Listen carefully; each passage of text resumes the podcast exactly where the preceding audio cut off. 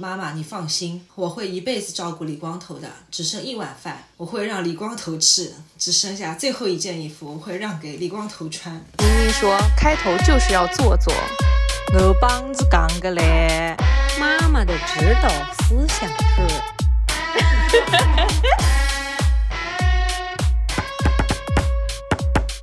大家好，这里是宁宁开门。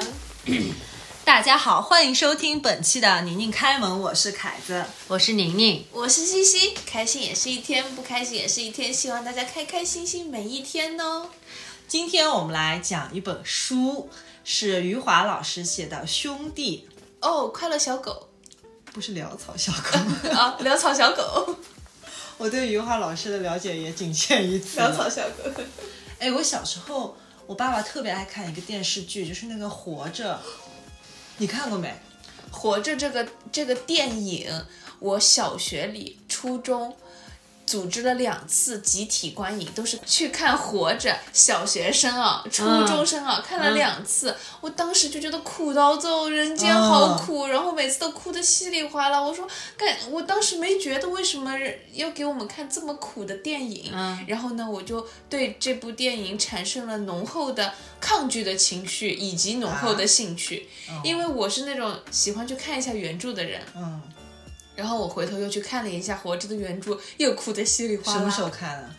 初中以后了。然后我说：“呃，哭到走，看完好可怜。”然后就这本这本书以及这个电影，在我脑子里真的是留下了非常深刻的印象。我爸应该是《活着》这部电视剧电视台里面看了，电视剧里面电不是电视台里面放了很多遍，我爸也看了很多遍。我觉得这部电视是我爸的精神食粮。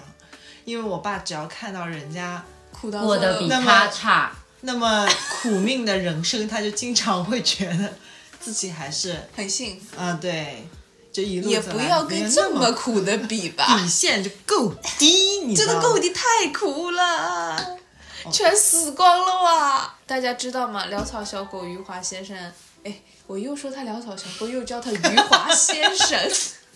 好分裂的角色，尊敬的时候带着一丝的亲切。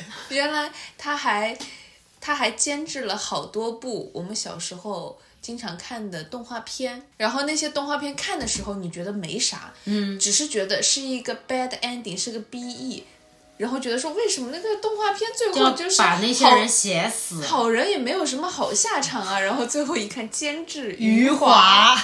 啊，我们今天要来分享的这本书是《兄弟》。其实我是前一段时间刚刚把这本书看完。这本书分上下两部，上部的话讲的是文革时期的故事，然后下下部的话讲的是差不多是改开前后啊呃的事情。所以说它中间隔了几十年。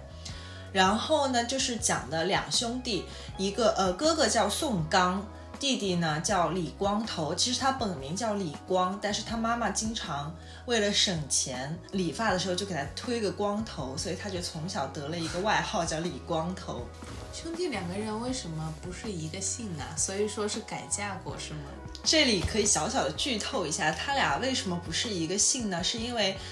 李光头跟他妈妈是一个家庭，然后宋刚跟他爸爸宋凡平是一个家庭，他们是后来的重组家庭。哦哦哦，所以说是哥哥不是妈妈亲生的啊。对，小说一开头呢就讲到李光头在厕所里面偷看女人的屁股，然后看着看着，哎，被人抓个正着。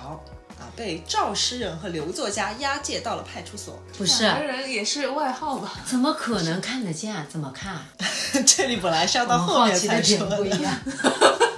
不一样。这里本来是要到后面。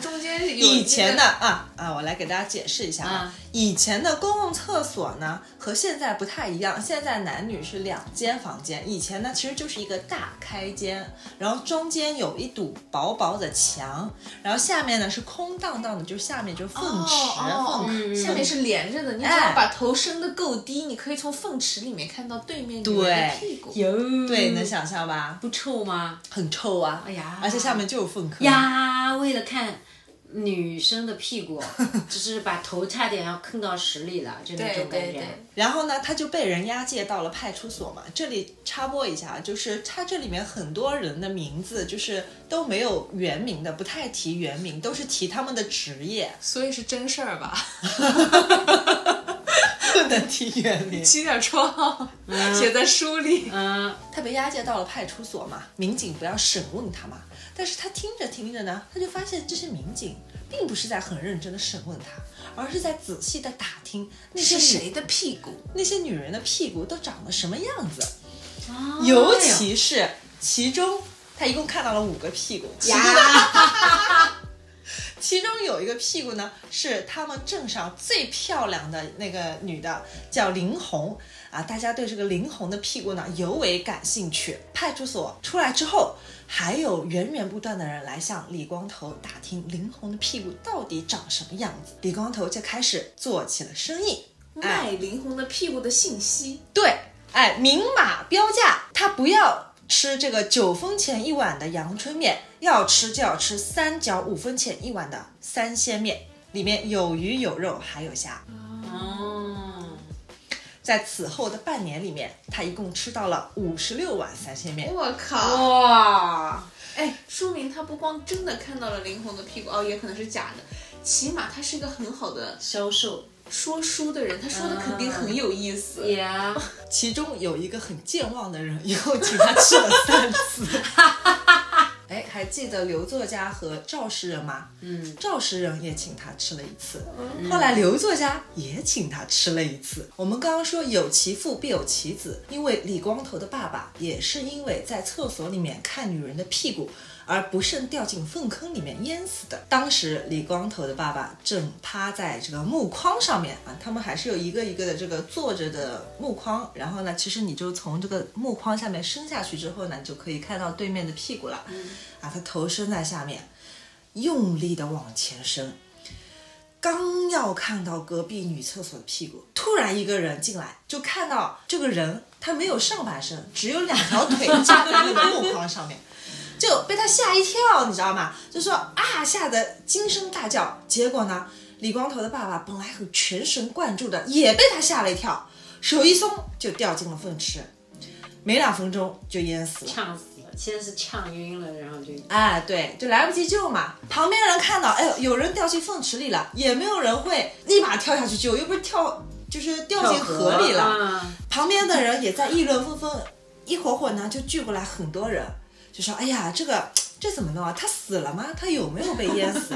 我们要不拿个木棍把它弄出来？说，哎，木棍不行不行，要不我们找个铁棍，铁棍我们哪里去找这么长的铁棍呢？木棍为什么不行行？怕折断。哎，对，怕断嘛。正当就是周围人大家都在议论，根本没有人下去救，其实他已经淹死了。进来看到他在这个看屁股的这个人，就把他逮个正着的这个人啊，其实就是宋凡平啊。宋凡平呢，没有参与其他旁边人的那些人的讨论，默默地走到了厕所的外面，跳进了外面的那个大粪池里面。这个粪池呢，其实是为了环卫工人就是抽粪用的，就是说掏和粪好掏，哎，和里面的这个粪池是连着的。所以说是李光头的生父被宋刚刚的爸爸生父吓了一跳，吓了一跳，就跌跌进了。粪坑。哎，对，哦哦，他从这个外面的粪池啊，就是一路骑趟着这个齐胸口的粪便，慢慢的就是往他那个李光头爸爸那边挪，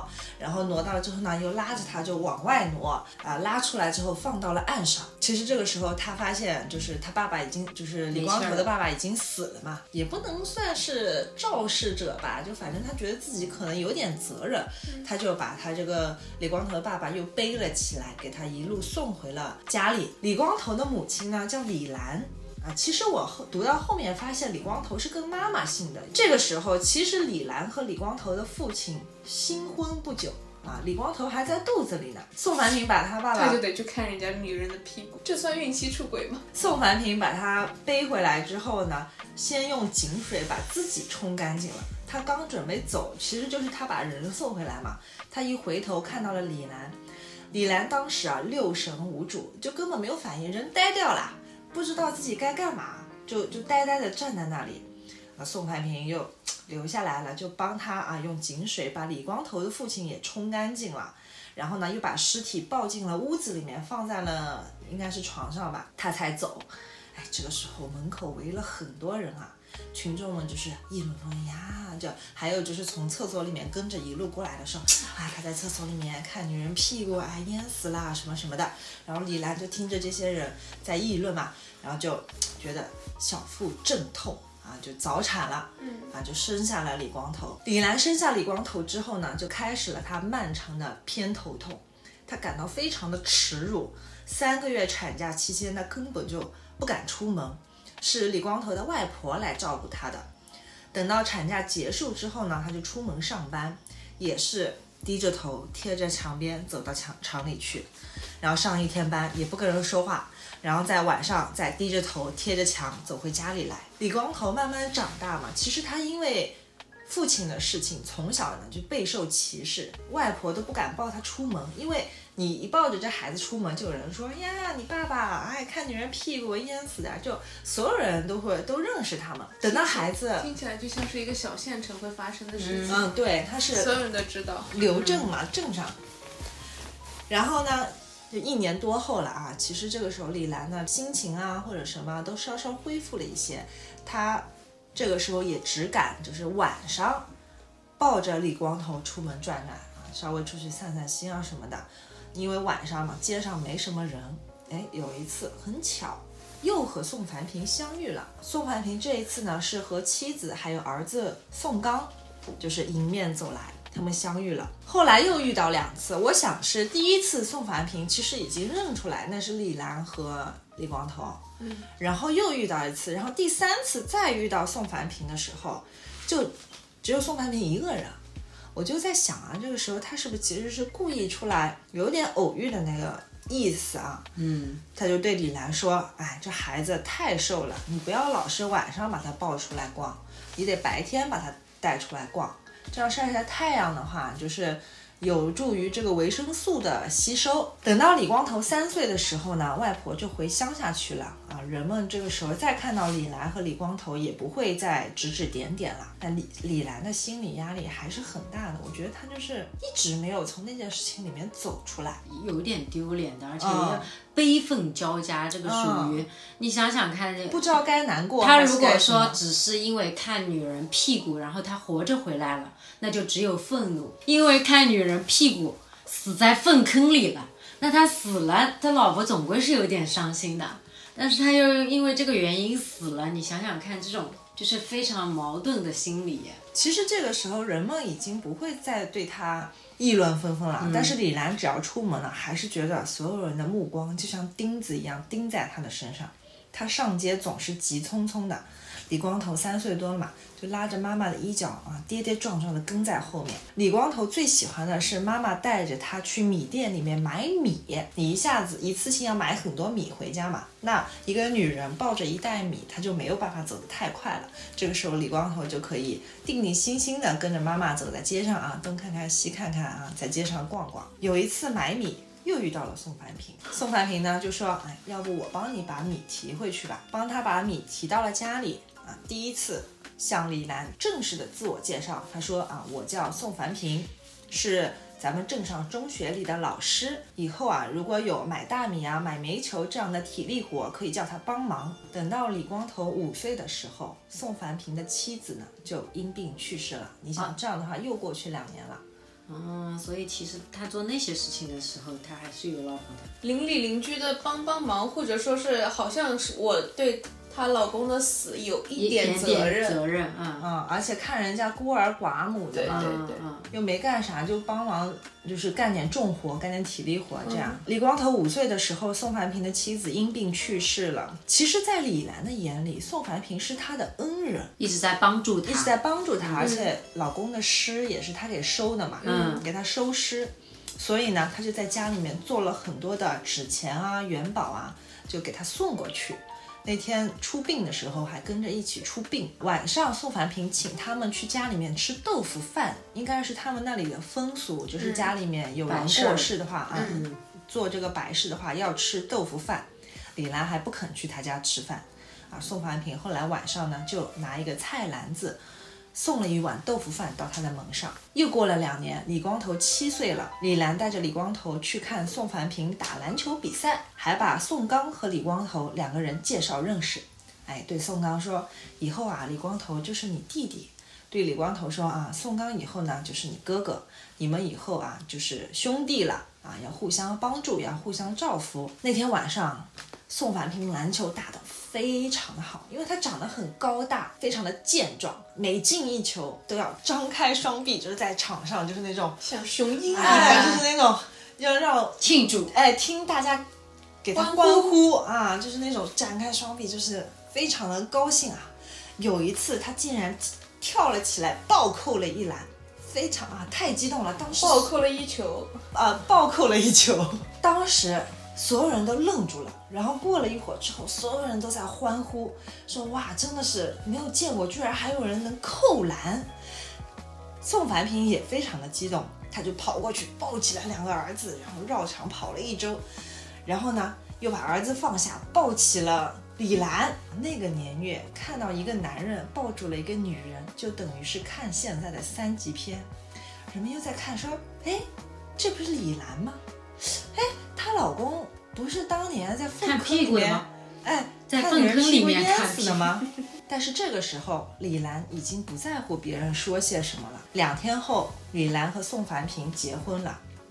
天还没亮，就大概凌晨的时候，李兰就起床，哎呀，忙活忙活，准备好那个硬糖，然后呢，又自己炒那个蚕豆，炒瓜子。然后换上了新的衣服、新的衬衣、新的长裤，还有一双亮晶晶的塑料的新凉鞋。等到天亮了之后呢，宋凡平就推着这个板车来接她，因为要把家里面的一些要用的东西啊都放到板车上面，然后搬到宋凡平的家里面去。哎，邻居们都看了看，哎，怎么回事啊？怎么啦？哦，原来你们要结婚啦！啊，李兰就开始给那个发糖，发那个喜糖啊、蚕豆、瓜子这些。宋凡平呢就给男人们发那个喜烟，一路上给所有认识的人就是发喜糖啊，发什么啊，告诉所有人啊，我们俩要结婚了。大家还在议论说，哎，是李兰带了一个拖油瓶。还是宋凡平带了一个拖油瓶啊？就是群众议论完了之后，大家得出了一个结论说，他俩各自带了一个拖油瓶瓶啊，真是非常天造地设的一对。好像还有点善良呢哦，也没有说是谁带了一个磕头油瓶。到了晚上，一家四口坐下来吃饭嘛。宋凡平做了一条鱼，炒了一碗青菜。李兰呢，就从行李里面拿出了一碗早就烧好的红烧肉。宋凡平还拿出了一瓶绍兴黄酒，两个人就喝起了自己的喜酒。宋凡平在上海的姐姐给他寄了一袋大白兔奶糖，就是、哎呦，这是宋刚和李珍稀玩意儿了。啊、就是宋刚和李光头平生第一次吃到大白兔奶糖。那个时候太金贵了。宋凡平是一个非常乐观、开朗、快乐的人啊，在家里面就喜欢给老婆孩子们说笑话，就家里面欢声笑语。哎，我听到这个我都不敢往下听。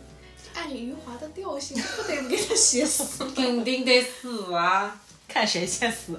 就是看看这家人哪个先死。真的，新婚第二天啊，宋环平在院子，在那个屋外啊打了那个井水，烧好之后就给李兰洗头。洗完头之后，一家四口就去逛街。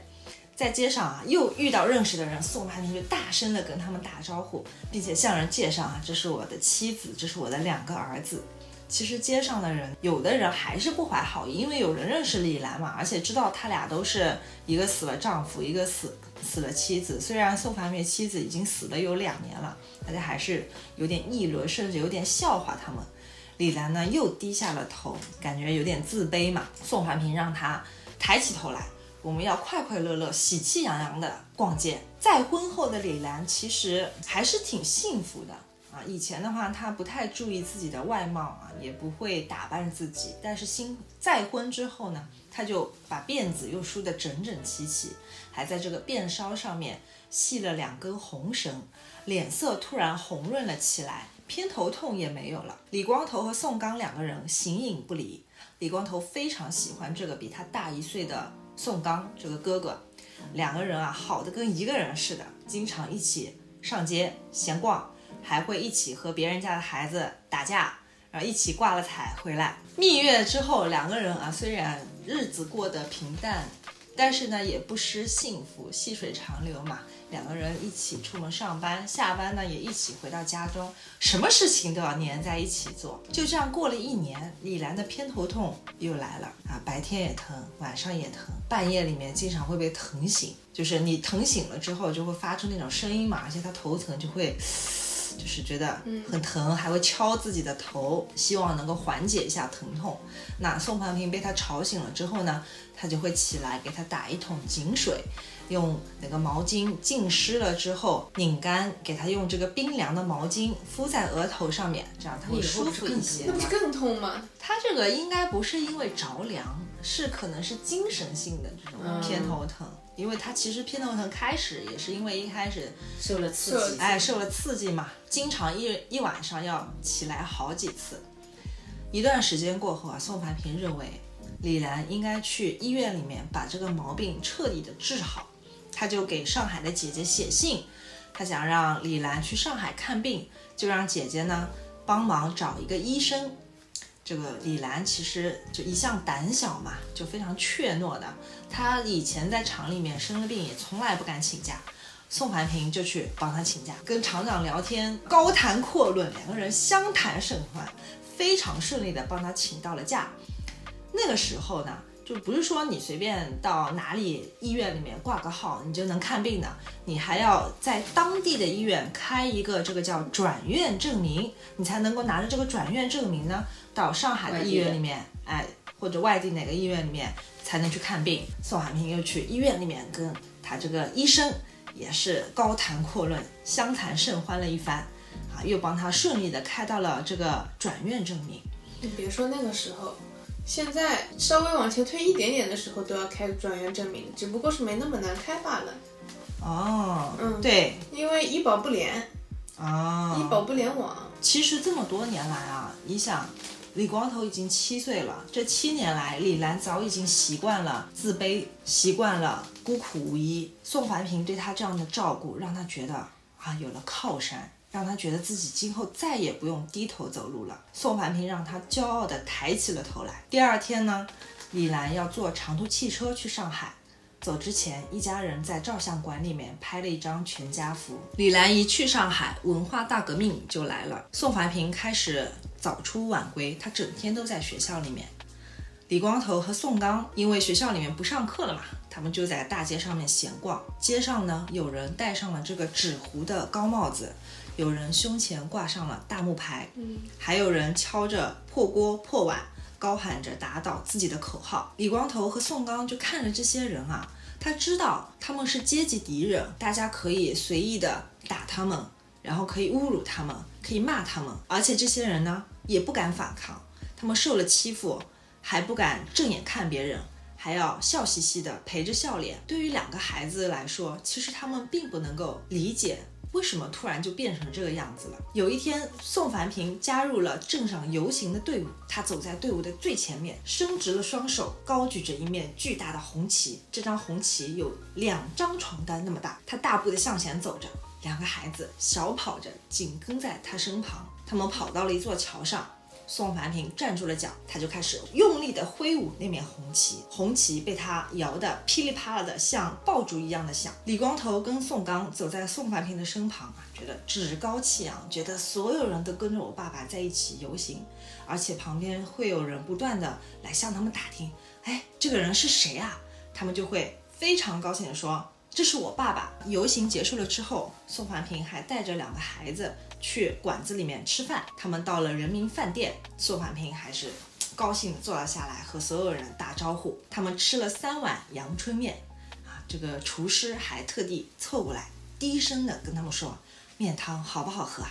两个孩子说：“太好喝了。”然后厨师非常的得意说：“我给你们。”加的是肉汤，别人都是开水汤，只有你们是肉汤。就是说现在他们还是站在群众的那一边的。哎，对。然后他们到了家里之后啊，宋凡平给了孩子一人一个毛主席的像章，让他们别在这个胸口。第二天，毛主席像就被三个中学生抢走了。对，然后两个孩子哇哇大哭，就去找爸爸。他们在街上走啊走啊，找也找不到。他们去游行的队伍里面找，然后去看那个领头挥舞着红旗的人，都没有找到他们爸爸。他们问一个戴着红袖章的人说：“你看见我爸爸了吗？”然后那个人就很莫名其妙：“你爸爸是谁呀？”他说：“我爸爸叫宋凡平，他昨天还在这里挥舞着红旗。”这个时候，宋凡平的声音从两个孩子的背后响起来了，说：“儿子，我在这里。”两个孩子一转身看到了宋凡平，发现他戴起了纸糊的高帽子，胸前挂着一块大木牌，上面写着“地主宋凡平”。两个孩子不明白啊，他们就说：“爸爸，你为什么要站在这儿啊？你站在这儿干什么？”然后爸爸呢，就是也没有多解释，他就问两个孩子说：“儿子，你们饿了吗？”两个孩子确实饿了。宋凡平呢，就给了他们两毛钱，让他们自己去买点吃的。等到晚上，宋凡平回家的时候，天已经黑了，他的脚步沉甸甸的，就回房间睡了一觉，也不知道是睡了一觉还是待在房间里面，反正呢就是一声不响，一动不动，躺了两个小时。然后等到他出来的时候，他又像换了一个人一样，就说：“嘿，我刚刚睡着了。”然后就开始给孩子们做饭，啊，他在煤油炉上做晚饭。而且呢，他还教李光头和宋刚怎么做饭，怎么做饭，教他们怎么淘米，怎么洗菜，怎么样把这个煤油炉点着。有一种突然开始交代后事的感觉。他就是要让他们先学会这些事情，觉得自己这照应不了他们了，马上就要。还教两个孩子炒菜，嗯，三个人轮流炒了一碗青菜，就是一碗青菜，三个人轮流炒了一下，然后他们就就着这碗青菜吃了那天的晚饭。有一天，很多带着红袖章的人来到了家中，李光头和宋刚不知道他们是来抄家的，还以为是宋凡平的朋友来看望他。那些戴红袖章的人，呃，把家里面翻得乱七八糟，然后想要找宋凡平家的地契，因为他们觉得宋凡平是出生地主家庭，觉得他家里肯定藏着地契。他们把家里翻得乱七八糟之后，宋凡平还要满脸堆笑的跟他们说谢谢你们，谢谢你们。说喝口茶再走吧。带红袖章的人走了，又来了三个红卫兵，他们又把家里面抄了一遍。啊，宋凡平陪着笑脸说：“请进，请进。”啊，家里面又被翻得乱七八糟，因为他们刚刚收拾了。其实我刚刚忘记说了，他们就收拾干净了之后，然后又来了红卫兵，又把家里面翻得乱七八糟。就这样忙活了一天，就不能联合执法一起来吗？嗯，省得人家又收拾一遍，烦死了。就这样忙活了一天啊，抄了一次家收拾，然后又抄了一次家，然后两三个人又一起收拾，呃，两个孩子累得去睡觉了。不知道过了多长时间，宋凡平把两个孩子叫醒，说可以吃饭了。然后他们家里面被砸得不像样子嘛，连那个好的碗都没了，筷子也没了，被人折断了。啊，两个孩子捧着米饭，看着青菜，不知道该怎么吃饭。宋凡平就问他们。你们见过古人用的筷子吗？然后两个孩子不知道古人用什么筷子，宋凡平就说：“啊，你们等一会儿，我去拿来。”他这个时候居然是笑着走出去的。他拿回来两根树枝，说：“为什么古人用树枝当筷子呢？”说：“因为古代没有筷子，所以古人就用树枝当筷子。”然后三个人就又很开心的吃了这顿晚饭。镇上的批斗大会越来越多。在中学的操场上，像是庙会似的，天亮开到天黑。宋凡平每天呢就提着那块木板出门，走到中学门口就把木木板挂在脖子上面，就一天一天的挨批斗。然后到晚上回家的时候，总是在凳子上面先自己沉默的坐一会儿，然后起身用井水洗一下脸，又用抹布把那块木板上的尘土、脚印。还有别人吐吐上去的口水都擦干净，然后两个孩子也不敢说话，就静静的等着爸爸做这些事情。宋凡平洗完脸呢，就又会变成一个高兴的人，会和孩子们说很多高兴的话。哦，他情绪管理真的好强啊！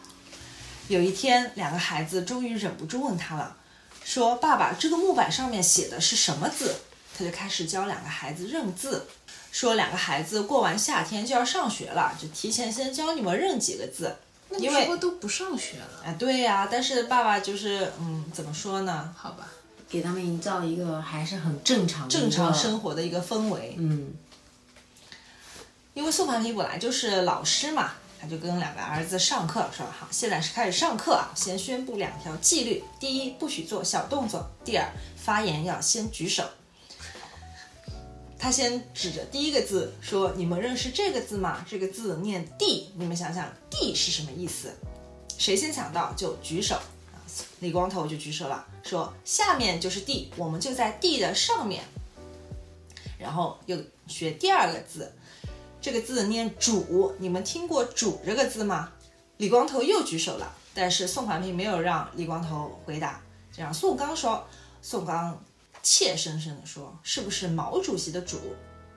啊，宋凡平说：“嗯，你真聪明，就是毛主席的主。”两个孩子终于知道木板上面是什么字了。在孩子的心里，他们心想说：“地是地上，主是毛主席。”后面呢是跟着爸爸的名字，所以连起来就是地上的毛主席宋凡平。这是要闯祸啊！这要出大麻烦了。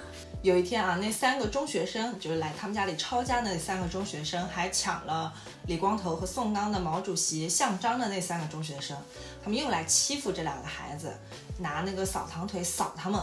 然后那两个孩子又去找爸爸，说：“爸爸，你教我们扫堂腿，我们扫不过他们，他们还拿扫堂腿扫我们。因为两个孩子嘛，他们还没上学，肯定就打不过中学生嘛。”李光头就对着宋凡平喊说：“你是不是骗我们？你根本就没有教会我们扫堂腿，你还骗我们说木盘上的字是地主，根本就不是你说的地上的毛主席。”这个时候因为是白天嘛，他们白天被那些中学生欺负，然后去找爸爸，所以这个时候旁边有很多戴着红袖章的人。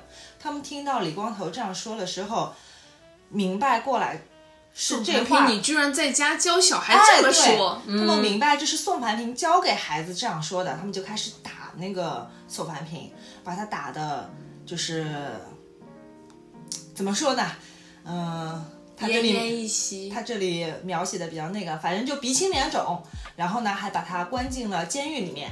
宋凡平被关进那个仓库之后，他就更加没办法管到这两个儿子了。啊，李光头就天天在街上游荡，口袋里面也没有钱，渴了呢他就去喝河里的水，饿了呢他就往家走。那个时候家里面已经完全就是破破烂烂的，就是还不断有人来抄家，但是宋凡平不在嘛，两个孩子也没有力气把那个家里面收拾好。嗯，宋刚倒是天天在家，他就在家里面炒饭，啊，他就在家里面做饭。每次李光头饥肠辘辘、垂头丧气的回到家里面呢，每当李光头饥肠辘辘、垂头垂头丧气的回到家中，宋刚就已经做好了饭。宋刚其实也不太会烧饭，他每天小心翼翼地对付那只煤油炉，他不太会控制火候嘛。嗯，宋刚其实也不太会烧饭，他烧出来的饭呢，经常是夹生的，炒出来的青菜也极其的难吃。每次炒出来，要不就是烂黄烂黄的，要不就是黑乎乎的，啊，不是太咸呢，就是太淡。李光头就，嗯，李光头就觉得他这个烧的饭很难吃嘛，还要骂他说饭是生的，菜是烂的，你又是地主的儿子。后后面的话呢，他没有说下去。其实他就是有点生气嘛，就觉得日子很两个兄弟相相守，这日子过得太苦了。然后终于有一天，李光头回到家，宋刚把端出来的饭给他看，啊，这次我煮熟了。就那天两个人吃了一碗熟的饭，嗯，啊，颗颗都是饱满晶亮。在李光头的记忆里面，这是他吃到的最好的米饭。虽然他后来后来吃到很多很多煮的更好的米饭，都不如那一次的饭。因为这里稍微剧透一下，后来李光头是成为了他们镇上的首富，就赚了很多很多钱。哦，家里没有菜，他们就只能够用那个酱油拌饭吃，把酱油倒进热气腾腾的米饭里，搅拌均匀，米饭就像是涂上了油彩一样，而且非常的好吃。然后两个孩子吃饱了之后，还在想说，不知道爸爸什么时候能回来。嗯，第二天中午，宋刚又烧出来的是夹生饭了。就那一次，有点总有记事不总记住，总有那个概率能烧到一次好的。对，为什么呢？因为家里的煤油用光了，饭煮到一半就没有火了。这这顿饭吃光了之后呢，米也吃完了，呀，我一开始还在想，好在家里还有点米的，菜反正早就没了。嗯，然后两个孩子就饿了两天。有一天，李光头回到家里面，饿得昏天暗地，看到宋刚坐在桌前吃东西，他就一下子扑过去。结果扑过去之后，才看清楚他在吃什么。他在喝一碗清水，他先往嘴巴里面放一点点盐巴，然后呢，慢慢的让那个盐融化了，就喝上一口水。嗯，喝完一口水之后呢，又喝一点点酱油，然后呢，又喝一点点水啊，就这样让嘴巴里面有点味道。咱就是说，他们之前就别煮饭，煮点粥，是不是能熬的时间长一点啊？那孩子哪想到那么多呀？我也是听到这儿才想到的，对不起。桌上还放着另外一碗清水，李光头知道那是为他准备的，但是他根本就不想喝什么，就是不想吃什么酱油和盐，他就跑去睡觉了。你看这兄弟俩的这个性格特征非常明显，本身也不是嫡亲兄弟，，对，一个就是老实的，嗯，他们还经常要在那个大街上面遇到那三个中学生，然后那三个中学生还不断的欺负他们。有一天，他们终于从家里面翻出来了几张粮票和两块五毛钱，李光头就很高兴啊，快点，我们去买肉包子吃吧。然后宋刚说不行，我们不能够不问，我们不能够不问爸爸就把这个钱花了，他们就想要去找爸爸，然后李光头就抢那个钱，然后没抢过，然后李光头就生气的跑了出去。还好没撕碎，抢货了那真是没有，只是跑出去了。本不富裕的家庭。然后李光头走到街上之后呢，又被那三个中学生逮着了，在那欺负他。这个时候宋刚就，其实他自己默默的去买了肉包子，然后又过来找那个李光头，然后还过来了一个街坊，就是大人，把那三个中学生给赶走了。他们就带着那个肉包子去找爸爸。两个孩子看到宋凡平高大的身体站在面前，他的汗衫上面沾着血迹，他的脸青了，眼睛肿了。李光头知道他是被别人打成这样的。宋凡平蹲下来看着李光头，还伸手摸摸抚呃摸摸李光头的脑袋，说：“李光头，你嘴角还沾着肉汁儿呢。”他也叫他李光头啊，对，李光头有些难过，他后悔自己的揭发，他心想说，要不是自己说了那些话，他就反正想挺难过的，他就一边流着眼泪，一边对他说，一边对宋凡平说：“我错了。”但是宋凡平并没有，就是并不以为意嘛，并不怪他，啊、并不怪罪他，还笑着对他说：“你不要把鼻涕吸到眼睛里去啊！”把李光头给逗笑了。他们还看到宋凡平的左胳膊奇怪的掉了，就是当啷了起来。掉环了。两兄弟并不知道宋凡平的左胳膊是被打成脱臼了，他们只是觉得看上去很奇怪，像是一条假的胳膊挂在他的肩膀上。两兄弟问：“为什么？就是爸爸，为什么你的左胳膊这样晃来晃去？”宋凡平就轻轻地晃了晃自己的左胳膊，说：“他累了，我让他休息两天。”去看完爸爸之后呢，李光头、宋刚就继续着没有父母的兄弟生活。而且过得还不错。他们会一起提着米袋去买米，他们非常喜欢那个米店里称米的机器。他们提着篮子一起去买菜，他们会一边挑选着青菜，一边偷偷将菜叶子一片一片掰下来，只剩里面最嫩最新鲜的。他们哪来的钱啊？就那两块五啊，票，两块五的对粮票哇，粮票就是去买米嘛。嗯，对，李光头和宋刚省吃省吃俭用，他们像出家的和尚那样只吃素不吃荤。后来他们太想吃荤了，就到河里去捉那个小虾。捉到了之后呢，他们也不知道怎么烧，是煎呢，还是炒呢，还是煮呢？他们就跑到仓库里面，就是那个监狱关犯人的那个地方，去请教宋凡平。到了仓库门口，宋凡平告诉他们，煎、炒、煮都可以，只要虾的颜色变红了就可以吃。第二天，他们捕到了六十七只小虾，哦，回家之后他们就要把这些虾用水煮起来。听到虾在锅里面活蹦乱跳，过了一会儿呢，又没有了声响。揭开锅盖一看呢，里面的虾都变红了。他们想起了宋凡平说的话：“只要红了就是熟了。”宋刚才华横溢，他有了一个好主意，把酱油倒在碗里，再把虾往酱油里一蘸，再吃。然后两个孩子就吃的特别的鲜美，觉得这个虾太好吃了，明天还要接着吃虾，还要去捉虾。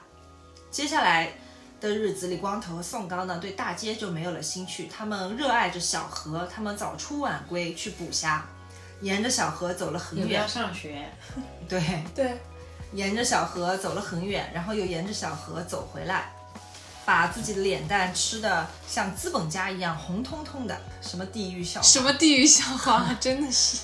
他们无师自通的学会了煮虾、炒虾和煎虾。他们发现炒虾要用酱油，煎虾的时候要用盐。哎，哎对的，哎，哎，有一次他俩运气特别好，捕到了一百多只虾。他们把一百多只虾在油锅里煎了又煎，后来都煎糊了。但是吃的时候发现煎糊了的虾壳又脆又香。直接可以嚼下去。哎，他们哪里来那么多油啊？家里就可能不是那种特别多油吧。不然怎么煎糊了？哦，对，油少，所以煎糊了。吃吃吃吃吃到还剩四十多只虾，宋刚突然不吃了，他说我要把这些虾剩下的这些虾给爸爸送过去。李光头说好，他俩呢就把这剩下的虾放进一只碗里面。出门的时候，宋刚还说想给爸爸去打二两黄酒。看着仓库门口的洪秀章是经常欺负他俩的其中一个中学生的爸爸。他看到了这两个小男孩，他满脸惊奇，说：“这两个小王八蛋简直就像是国宴厨师。”因为那个虾煎完之后特别的香。这个洪秀章把宋凡平叫了起来，并且对着里面喊说：“宋凡平，出来！你两个儿子给你送吃的喝的来啦！”他把吃的喝的拉长了听着像个脚，宦官。贱，这个口气就很贱。然后里面就是他是看门的嘛，里面还站着几个五六个戴红袖章的人，然后那些红袖章就都出来说吃什么啊，喝什么啊，他们闻到了那个虾油味，比猪油还香。不会都被他们吃了吧？肯定呀，然后宋凡平当啷着那个胳膊也走了出来，两个孩子见到了爸爸，就赶紧喊爸爸，你快过来呀！宋凡平看见两个孩子端着那个虾嘛，他把那个虾碗和酒碗端过来，然后谦恭地递给了那些戴着红袖章的人。那些红袖章忙着吃虾，然后宋秀宋凡平就端着酒碗在旁边等着。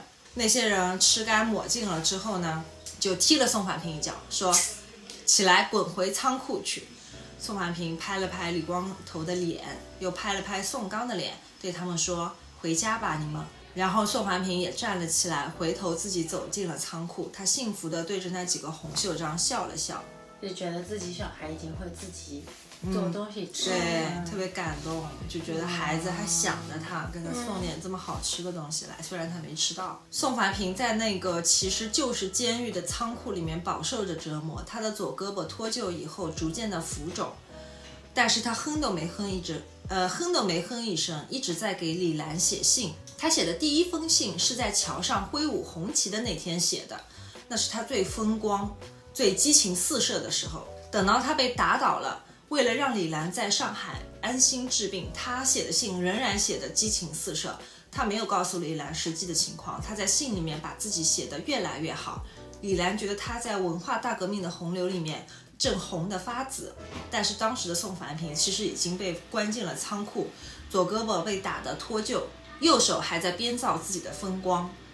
后来这些信，因为宋凡平出不去嘛，这些信都是两个孩子给他寄走的。所以呢，这里就有个小细节，就是宋凡平如果他自己寄信的时候，他就习惯会把那个邮票贴在信封的右上角。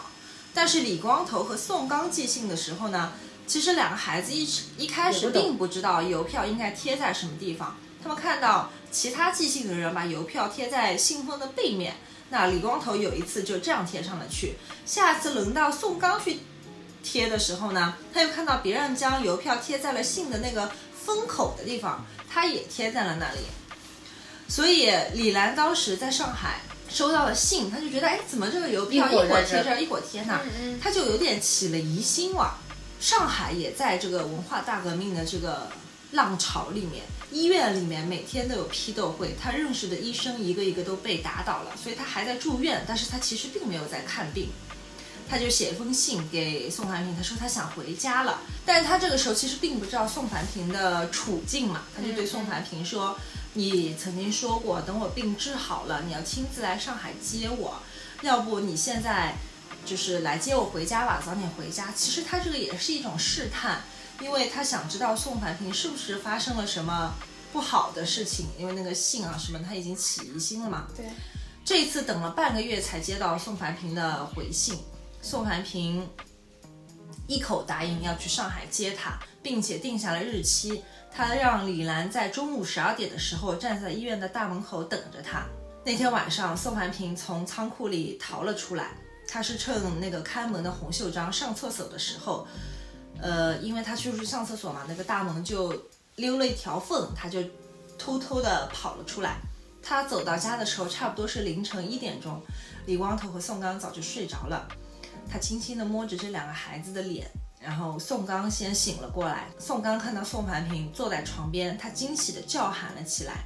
李光然后也揉着眼睛醒了过来。宋凡平告诉两个孩子，李兰要回来了，他明天上午一早就要坐着汽车去上海接李兰，他们俩呢会一起下午坐着汽车回来。明天太阳落山的时候，我们俩就到家了。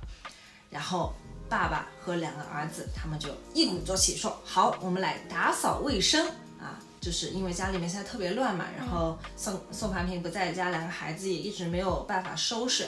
他们把那个家里面打扫的非常的干净。打扫完之后，就听到了鸡叫声，外面的天空也翻出了鱼肚白。宋凡平用右手提了一些井水，给自己擦澡，他还换上了一身干净的衣服。”穿上了一件红色的背心，胸前有一排黄色的字。呃，宋刚和李光头不认识这些字，宋凡平就告诉他们，这是他念大学的时候校篮球队给他发的背心。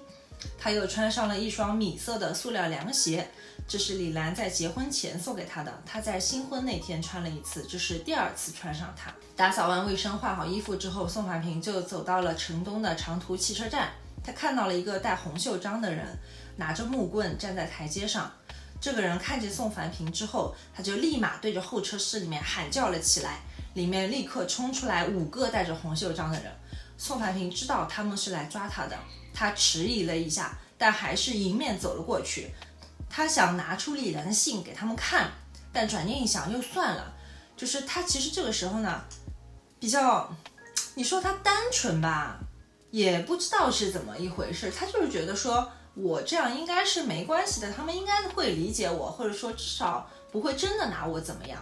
宋凡平越走越近了之后呢，他还是把这个信从裤袋里面拿了出来，正要向他们解释的时候，他其实不是逃跑，是要去上海接他的妻子。但是几根木棍根本就不听他的解释，直接打了下来。他本能的用右胳膊阻挡了打来的木棍，他是左胳膊不好嘛，他就把那个好的那条手。抬起来去阻挡，然后这些人像野兽一样追着他打，追着一直打到售票窗前。当时宋凡平觉得自己阻挡目光的右胳膊疼得快要裂开来了，他的肩膀也挨了无数次击打，他的一只耳朵似乎已经被打掉了。他终于在乱棍的围追堵截里接近了售票窗口，他看到里面的女售票员吓得眼珠子都快从眼睛里瞪出来了。他脱臼的左胳膊这时候神奇的抬了起来。阻挡了雨点般的乱棍，他的右手伸进口袋里摸出钱来，对那个 售票员说：“我要去上海，请给我一张票。”但那六个红袖章根本就没有让让他买票，也没有让他上车的意思嘛，他们就一直在打他，一直在打他啊，然后打他打打打打了一会儿，休还觉得有点累了，就去隔壁的点心店吃了一点点心，然后休息了一会儿过来又过来打他。这次宋凡平。不想再反抗了，他想，他就开始求饶。从不屈服的宋凡平这个时候太想活下去了，他用尽了力气跪了起来。就本来他已经被打倒在地了嘛，他就跪着立了起来。他吐着满嘴的鲜血，右手捧着呼呼流血的腹部，流着眼泪求他们别再打他了。他从口袋里又摸出了李兰的信，他打开了那封信，他要想要证明自己确实真的不是要去逃跑，但没有一只手去接他的信，只有那些脚还在继续的蹬过来、踩过来、踢过来。最后有两根折断后像刺刀一样锋利的木棍捅进了他的身体，捅进去后又拔了出来。宋凡平的身体像是漏了似的，在到处喷溅着鲜血。然后他们这个一切都是发生在那个长途汽车站的那个相当于广场上面。当时周围有好几个人都亲眼目睹了这六个洪秀章对宋凡平的屠杀，尤其是那个那六个红袖章不是去吃了一点点心吗？尤其是那个开点心店的苏妈，她看到这一类的时候，觉得非常的难过。然后，但是她也没有胆量，就是说上去制止他们，或者说怎么样。对，就所有人其实都是在旁边围观着。然后这个时候又看到李光头和宋刚这一边来，他们俩就是睡了个回笼觉，因为是爸爸是半夜里回来，然后他们又起来一起打扫了卫生嘛。两个人睡了一个回笼觉之后，睡醒了已经是中午了，他们就。这个时候特别的开心，他们想到等太阳落山的时候，爸爸妈妈就要回家来了。但是他们俩已经等不及了，他们就起来一起走向了车站。等到他们走到车站门口的时候，他们其实已经看到了躺在地上的宋凡平，但是那个人血肉模糊，而且身上全都是盯着那个苍蝇，还有在盘旋啊什么的。而且其实那个人说实话已经没有人样了，就是。哎，怎么说呢？反正两个孩子没有认出他来。嗯，两个孩子就在到处找，就问到处问有没有人看见我们俩的爸爸。他们去问售票员，没有；然后他们去问检票员，也没有；然后他们去问那个卖冰棍的，说你有没有看到我爸爸？然后这时候他们在外面又看到宋凡平躺在地上嘛，他们就问那个卖冰棍的说那个人是谁呀？那卖冰棍的并没有搭理他们两个人。然后宋刚还接着我说：“他死了吗？”那卖冰棍的还说：“没钱就滚，别在这里跟我废话。”然后这两个孩子从宋凡平身边走过去的时候，他身上不全是叮了苍蝇嘛？然后有人走过去，那些苍蝇就嗡一下全部飞了起来。他们就看到了宋凡平脚上的凉鞋。宋刚说：“他穿着爸爸的凉鞋。”然后他又说：“他还穿着爸爸的背心。”然后两个孩子就互相看着，根本不知道该怎么办。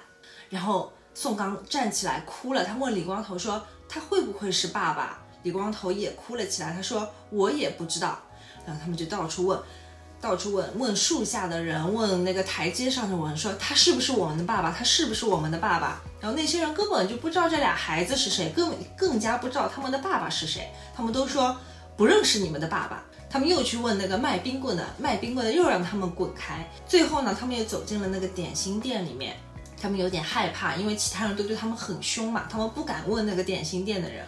点心店的人呢，他是有名字的，他叫苏妈，后面还有很多的那个他的戏份啊，就是苏就是姓苏的那个苏，苏州的苏，然后就喊他苏妈。嗯，宋刚小声的对苏妈说：“我们想问你，但是又怕你生气。”苏妈说：“你们俩不会是要来要饭的吧？”宋刚说：“不是，我们想问问你，那个躺在地上的人是不是我们的爸爸？”然后苏妈瞪了一眼，就说：“你们的爸爸叫什么名字？”宋刚说：“他叫宋凡平。”然后苏妈就说：“哎呀，老祖宗呀，天呀，妈呀，他都躺在那半天了，我还以为他家里人都死光了。”两个孩子不知道他在说什么。苏刚还在问：“他是我们的爸爸吗？”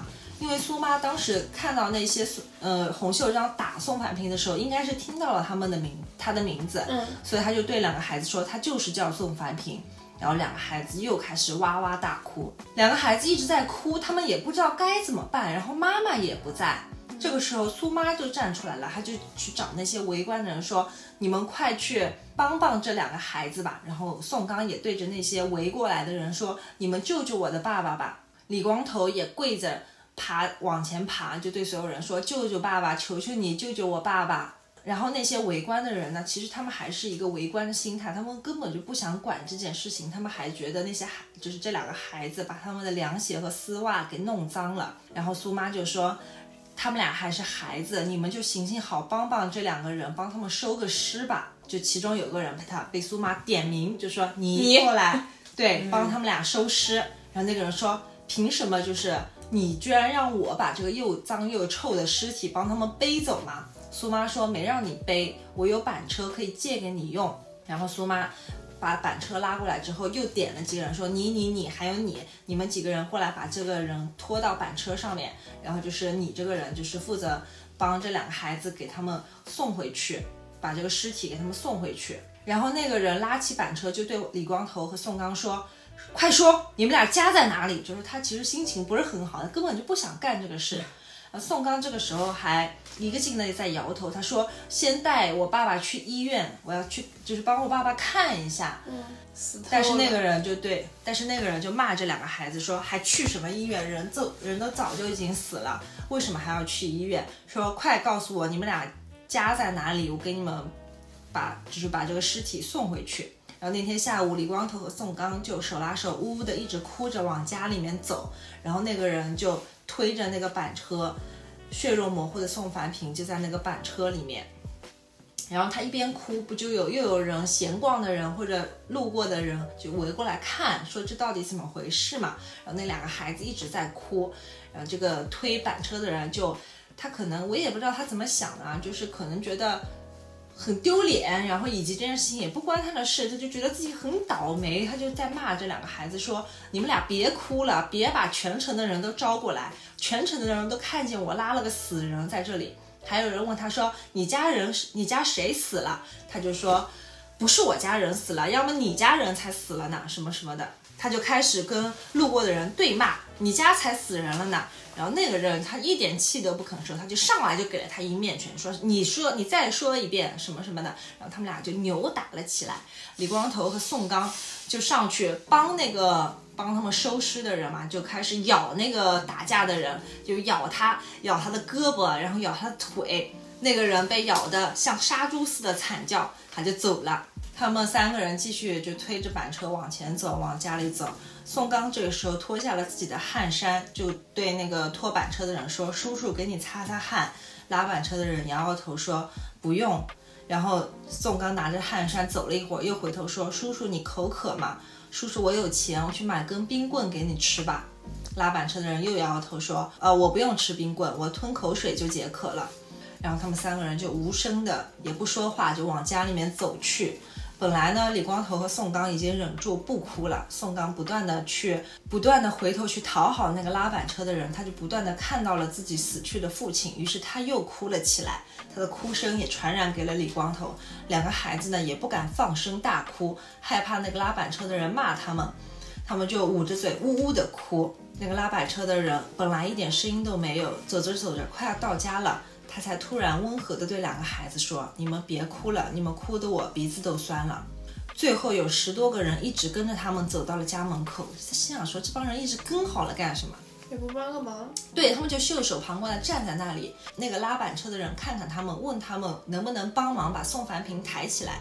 那些人全都一声不吭。拉板车的人就不再和他们说话。他让李光头和宋刚来帮助他，两个孩子压住板车的那个车把，别让车翘起来。然后他双手呢就伸进了宋宋凡平的胳肢窝里面，抱起了宋凡平之后，把他拖下了板车，再拖进了家门，再拖到了里屋的床上。因为宋凡平比较的高大，所以他拖着宋凡平就非常的吃力。把宋凡平放到床上之后，他就问这两个孩子说：“家里面还有什么人？”两个孩子说：“还有妈妈，但是妈妈马上就要从上海回来了。”他点点头就说：“这样他就放心了。”然后他还跟两个孩子说：“你们俩知道红旗巷吗？我就住在巷口，我姓陶，我叫陶青。以后有什么事就到红旗巷口来找我。”说着呢，他就站了起来，走了出去，回家了。就是那个年代的人心眼子都不坏，对只不过是你如果多做了一些事情，也许就惹上什么祸端了。对，所以你就不愿意去碰这个事情，做任何与自己无关的事情，就人心表面都变得冷漠了起来。对，嗯。然后这两个孩子，爸爸在家里的床上，他们俩也不知道该怎么办，他们又回去车站，因为他们以他们以为妈妈还会就是从车站里出来嘛，他们就去等妈妈。但是等着等着等到最后一辆车从那个汽车站开走，也没有等到妈妈。然后天黑的时候，点心店的那个老板。老板娘苏妈又走了过来，塞给了他们两个肉包子，说：“孩子，快趁热吃吧。今天没有汽车了，车站的门都关上了，你们回家吧，明天再来。”然后两个孩子又抹着眼泪走回家去了。在宋凡平，呃死掉的这一天，其实凌晨的时候，李兰就已经站在医院的大门口等宋凡平来了。他觉得他坐在医院的病床上的时候，他是在等待天亮，但是他现在站在。医院的大门口，他就是觉得自己是在等待宋凡平。他在想象中看到了宋凡平高大强壮的身影，充满热情地走过来。整整一个上午，李兰的脸色都是通红的，情绪是亢奋的。他面前的街道也是红旗飘飘，口号声声，游行的队伍来来往往，川流不息，让炎热的夏天更加的炎热。然后医院的门房已经认出李兰兰，因为她一个上午都在奇怪的看着这个天亮的时候就等待这等在这里的女人。他就问她：“你是不是在等人？”她说：“在。”她说：“是的，我在等我的丈夫。你丈夫什么时候来？”她说：“中午。”然后他就觉得很奇怪，现在还不到上午十点，这个人天没亮就在那站在这里等一个中午才来的人。过了中午十二点，宋凡平还是没有出现。倒是宋凡平的姐姐赶过来了，她从一辆公交车上挤了下来，满头大汗的跑了过来，看到李兰之后，高兴的喊叫说：“哎呀，你还在这里啊！”差点就错过了。她给了李兰一袋大白兔奶糖，说是给孩子吃的。然后又说还没等到宋凡平吗？他应该快到了，都已经快下午一点钟了。但是因为街上人特别多，一定是堵在路上了。他的意思就是让李兰再等等。嗯，说你俩要是，呃，你要是等到宋凡平之后，你们俩要是赶不上下午回家的车，你们就到我家来住。然后呢，他就走了，留着李兰一个人继续站在医院的门口等宋凡平。然后等等等等到下午。宋怀民还是没有来，那个门房又问李兰说：“嗯，要不我去给你买点吃的吧？你一直站在这里等，从凌晨一直站到现在，什么都没吃，然后一口水也没喝，我去给你买点吃的吧。”然后李兰呢就慌忙的从口袋里面拿出了钱和粮票，然后老头问他：“你要吃什么？吃包子吗？肉包子还是豆沙包？要不要给你带一碗馄饨？”李兰将钱和粮票递给老头说：“买两个馒头就行。”然后老老头就说：“你还真是节省。”李兰吃了一个馒头，然后把另外一个馒头包好了之后放进了他的旅行袋。他又站在那里接着等。然后传达室老头说：“他坐中午的汽车，十一点就到了上海。他就是走也该走到医院了，就是爬也该爬到这儿了。”这个时候，李兰觉得宋凡平可能是坐下午的汽车，他觉得宋凡平一定是给什么事情给耽误了。他觉得自己应该要去长途汽车站。因为下午的汽车是五点钟到上海，就没有那种那么多班次，他可能错过了上午那班，他是下午才来，他就把宋凡平的模样描述给那个门房老头听，说万一宋凡平来的话，请转告他，就是我已经去长途汽车站了。然后老头说，请他放心，只要有个子高的男人走过来，他就会问是不是叫宋凡平，然后告诉他。李兰提着那个肥大的旅行袋。转了三次车，来到了长途汽车站。这个时候已经快要下午五点了。他站在出站口，然后他等啊等啊等啊，一直也没有等到宋凡平。最后天也黑了，然后回回刘镇的那个汽车也没有了，他就只能够在候车室的门外度过那个夜晚。他本来想着是不是要去宋凡平姐姐的家，可是他并不知道他姐姐住在哪里。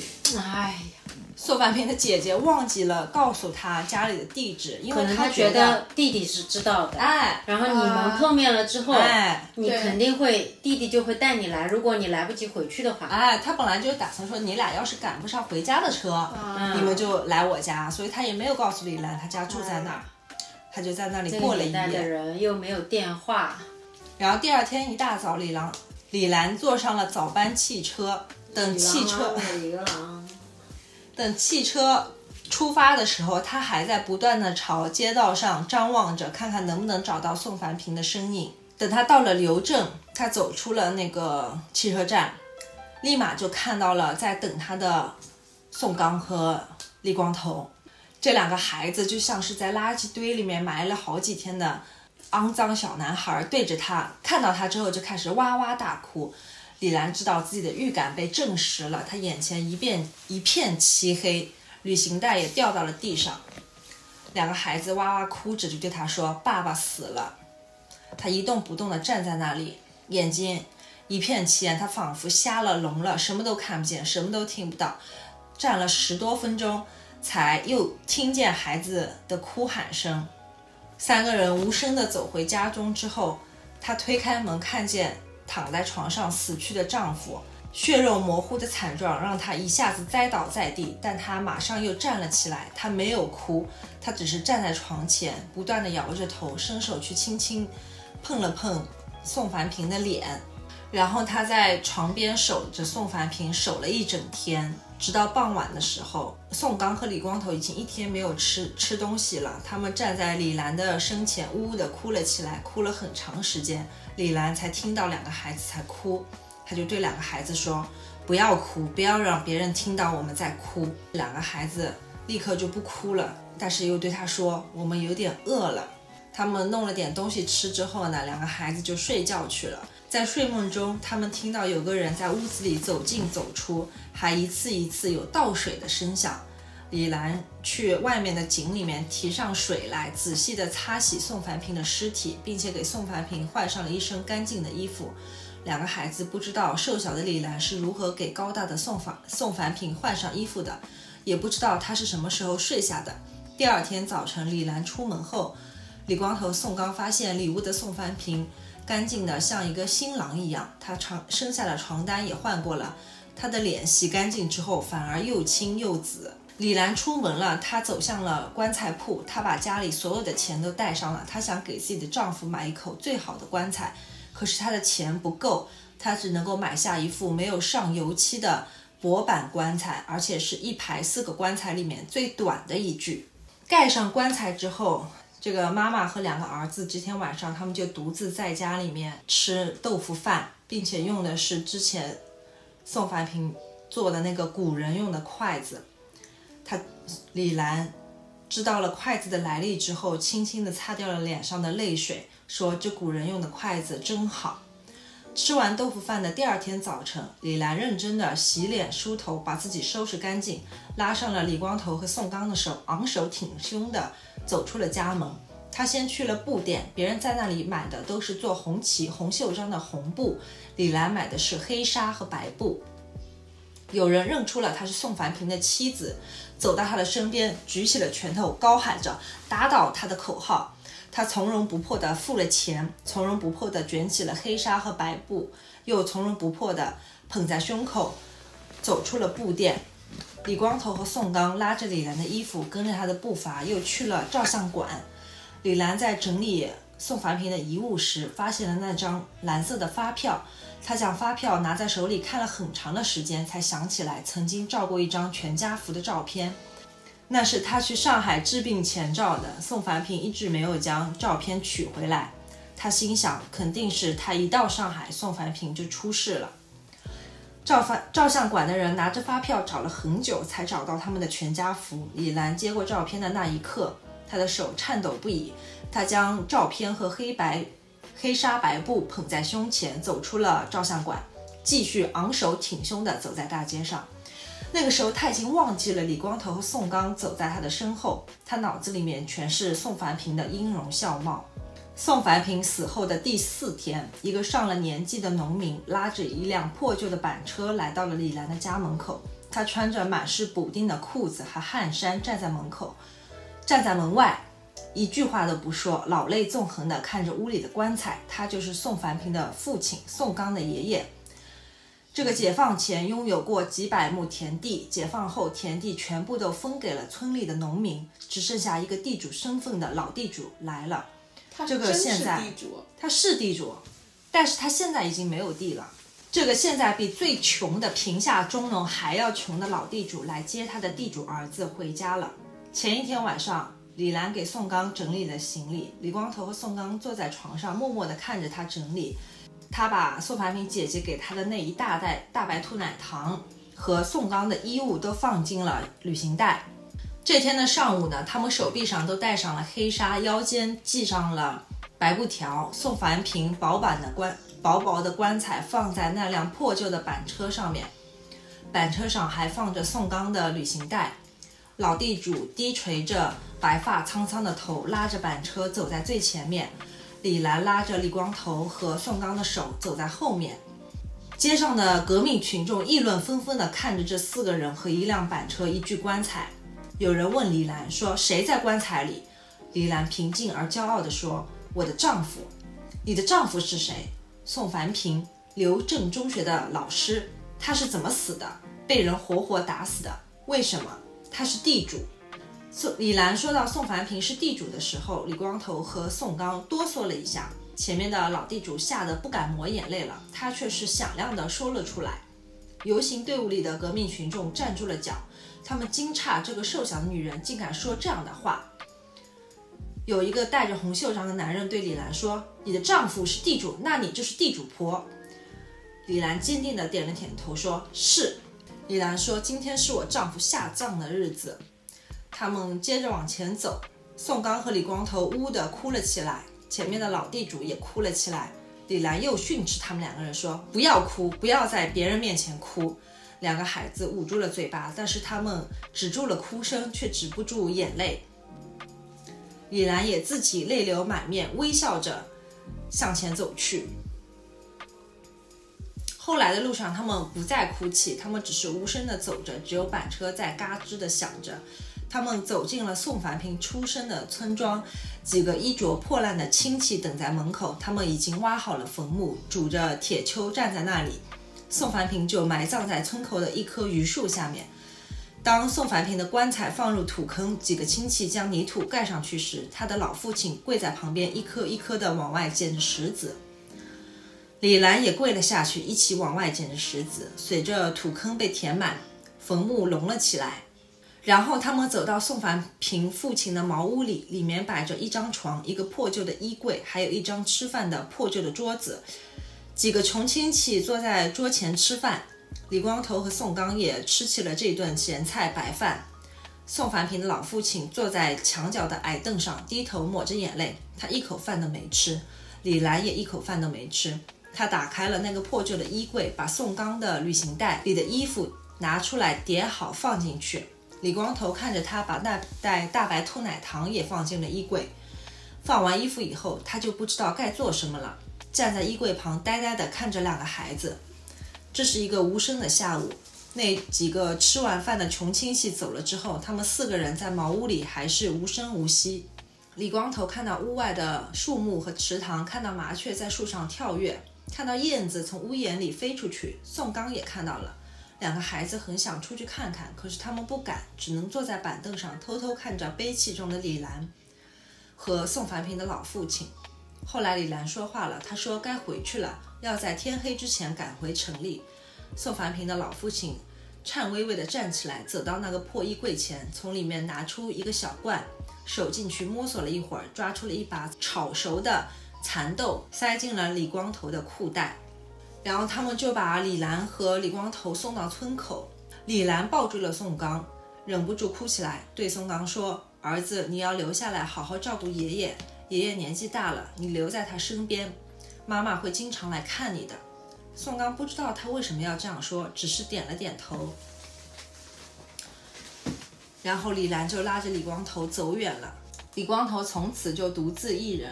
那些日子，李兰早出晚归，她上班的厂里面其实也已经停产，在闹革命了。宋凡平留给了她一个地主婆的身份，她每天都要去厂里面接受批斗。李光头不知道这个世界上发生了什么，无产阶级文化大革命让街上戴高帽子、挂大木牌的人越来越多。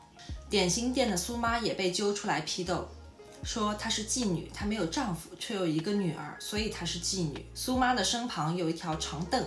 上面低头站着的是之前一直欺负李光头的一个中学生，其中一个中学生的父亲。并且呢，他当时还是在李光头和宋刚经常去看他们父亲的时候看大门的那个戴红袖章的人，他现在也被打倒了。哦，是吗？这个曾经和宋凡平大打出手，曾经带着红袖章在仓库门前神气活现的人，现在也戴上了高帽，挂上了大木牌。因为这个人的爸爸解放前在我们刘镇开过一家米店，在战乱里面倒闭关门，但随着文化大革命越来越广泛而深入，他就被挖出来成了资本家。所以这个人胸前挂的木牌比地主宋凡平挂过的那块还要大。你说这个事儿很难评。你比如说，你说出这个人来的话，应该是你是厌恶他的，你是唾弃他的，因为他之前是颠倒是非的，他是那个坏人，耀武扬威，耀武扬威的那一方的。然后呢，现在他因为莫须有的事情，其实也就是因为他上一辈的事情，也也不叫资本家吧，他就是开了一个米店而已，他也被打倒了，也成为要戴高帽的人。也不知道那个时代的人经历了这一番，是不是？可能都闭口不谈这段历史，然后只觉得是在时代的洪流中被冲刷的那一辈人。我们这一辈人都是无奈的，然后也是大家之间也多一些理解吧，也不要谁怪谁了。那个时候，或者他们都是 PTSD，其实不敢提。对，也不要说，嗯，你当时是批斗我的，怪你啊，怎么样？其实那个时候他可能也就是上头，也就是他不这么做，可能也会被别人打倒。之类的，可能大家就只是谨小慎微的想保全自己吧。这个人后面发生的事情呢，我就简略的说一说，因为他这个描写的确实是比较的血腥。他的那个儿子就是一直欺负李光头的一个中学生，对他因为留着一头长发，可能其实也就是比较长吧，就大概到肩膀这里啊。当然他没有细说啊。然后有一次呢。那就是很久没有去理了而已啊，不是，他就一直留着这样的头发，他就觉得自己头发很好看，而且就是很帅嘛。嗯。然后有一次呢，就是有几个戴着红袖章的人在街上，就相当于巡逻，然后手里拿着那个推刀，呃，看到如果留着太长头发的男的呢，他们就会上去把人家头发直接给推了。就如果说人家穿着，比如说你穿个喇叭裤啊什么的，也会把你的裤脚管直接剪掉。然后呢，他们就去把那个中学生。把他压在地上，想要推他的头发，但是那个孩子呢，就是挣扎的比较的猛烈，然后他们推推推的时候呢，也比较用力，而且他被死死的按在地上。他去推他头发的时候呢，那个手不小心。他应该不是故意的，就推到了他的脖子上面，然后就推进了他的脖子的颈动脉里面，然后呢，他儿子就死了。他儿子死了之后呢，他爸爸被关在，也是被关在那个仓库里面，他不知道这件事情。他被关在仓库里那么多时间呢，其实他一直都想着在外面的妻子和儿子，他就一直坚持着嘛。他其实有很多时候都是想要自杀的，但是他都坚持下来了。直到有一天，有几个戴着红袖章的人在那边议论。就说他老婆疯了，因为他儿子已经死了，什么什么的，而且他老婆就是疯了之后呢，就是形状比较的惨，就在大街上面乱转，而且就是会裸奔啊什么的，就是神志完全已经不清了嘛。他们就在那边还很嬉笑的，就在那边议论他的呃老婆。嗯，然后他听到这个就是受不了了，他就自杀了。刘镇的大街上越来越混乱，几乎每天都有革命群众在斗殴。李光头不明白，这些同样戴着红袖章、同样挥舞着红旗的人，为什么互相打起来了？他们用拳头、用旗杆、用木棍打成一团，像是一群豺狼虎豹。有一次，李光头看见他们用上了菜刀和斧子，很多人鲜血淋漓，木头上、电线杆上、梧桐树上、墙壁上、街道上都留下了他们斑斑的血迹。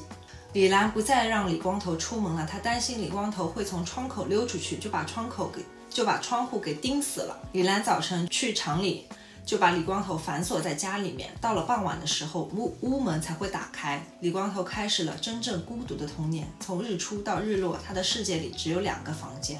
就在李光头极其孤独的时候，宋刚长途跋涉的来看望他了。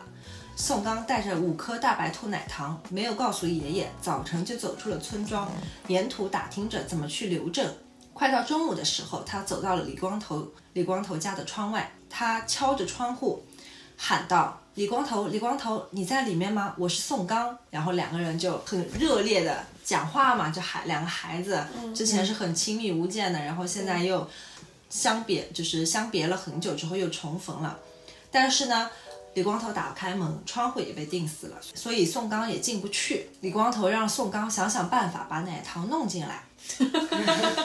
并不是想见面，我只想吃你的那五颗大白兔奶糖。你想想办法呀，把奶糖送进来。宋刚就说：“我从门缝里塞进去。”李光头赶紧下了窗台，下了凳子，凑到了门上，在最粗的那条门缝里面看到了糖纸塞了进来，但是糖果却塞不进来。宋刚说：“塞不进去。”李光头说：“你快想想别的办法。”然后宋刚又尝试了很多办法。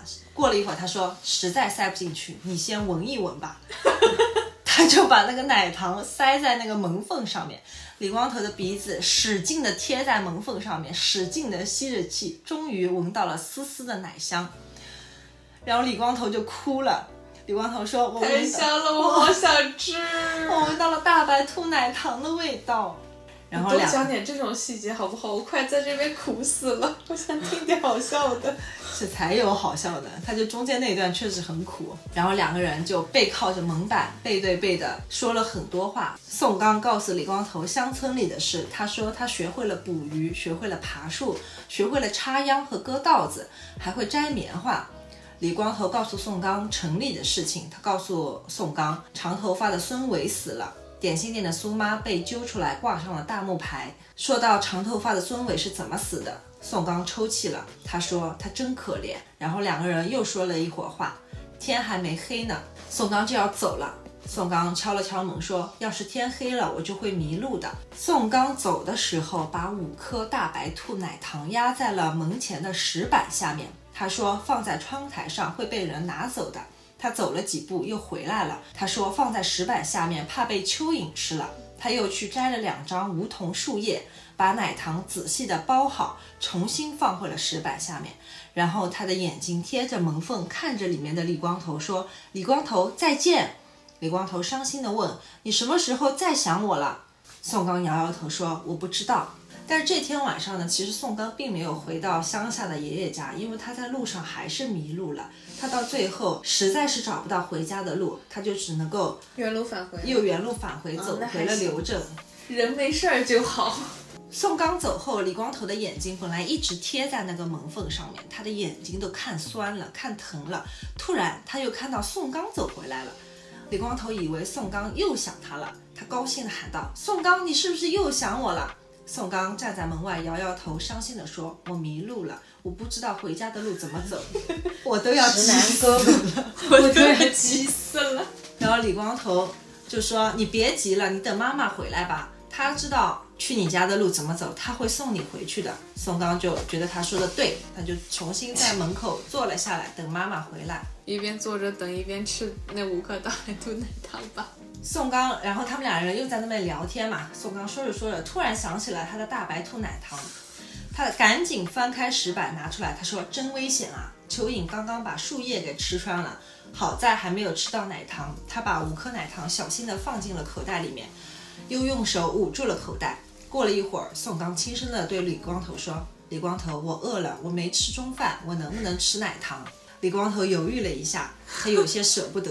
外面的宋刚继续说：“我真的很饿，让我吃一颗吧。”李光头在里面点了点头，他说：“你吃四颗吧，给我留一颗。”哎呦，真是好兄弟。宋刚又摇了摇头说：“我就吃一颗。”哎呦，宋刚拿出了一颗奶糖，看了一会儿，又举到鼻子的这里闻了一下。李光头心想说：“怎么没听到他嘴巴吃的声音，就听到鼻子的声音？”他就说：“为什么你嘴里面会有鼻子的声音？” 宋刚笑了，他说：“我没吃，我就闻一闻。”李光头说：“你为什么不吃？”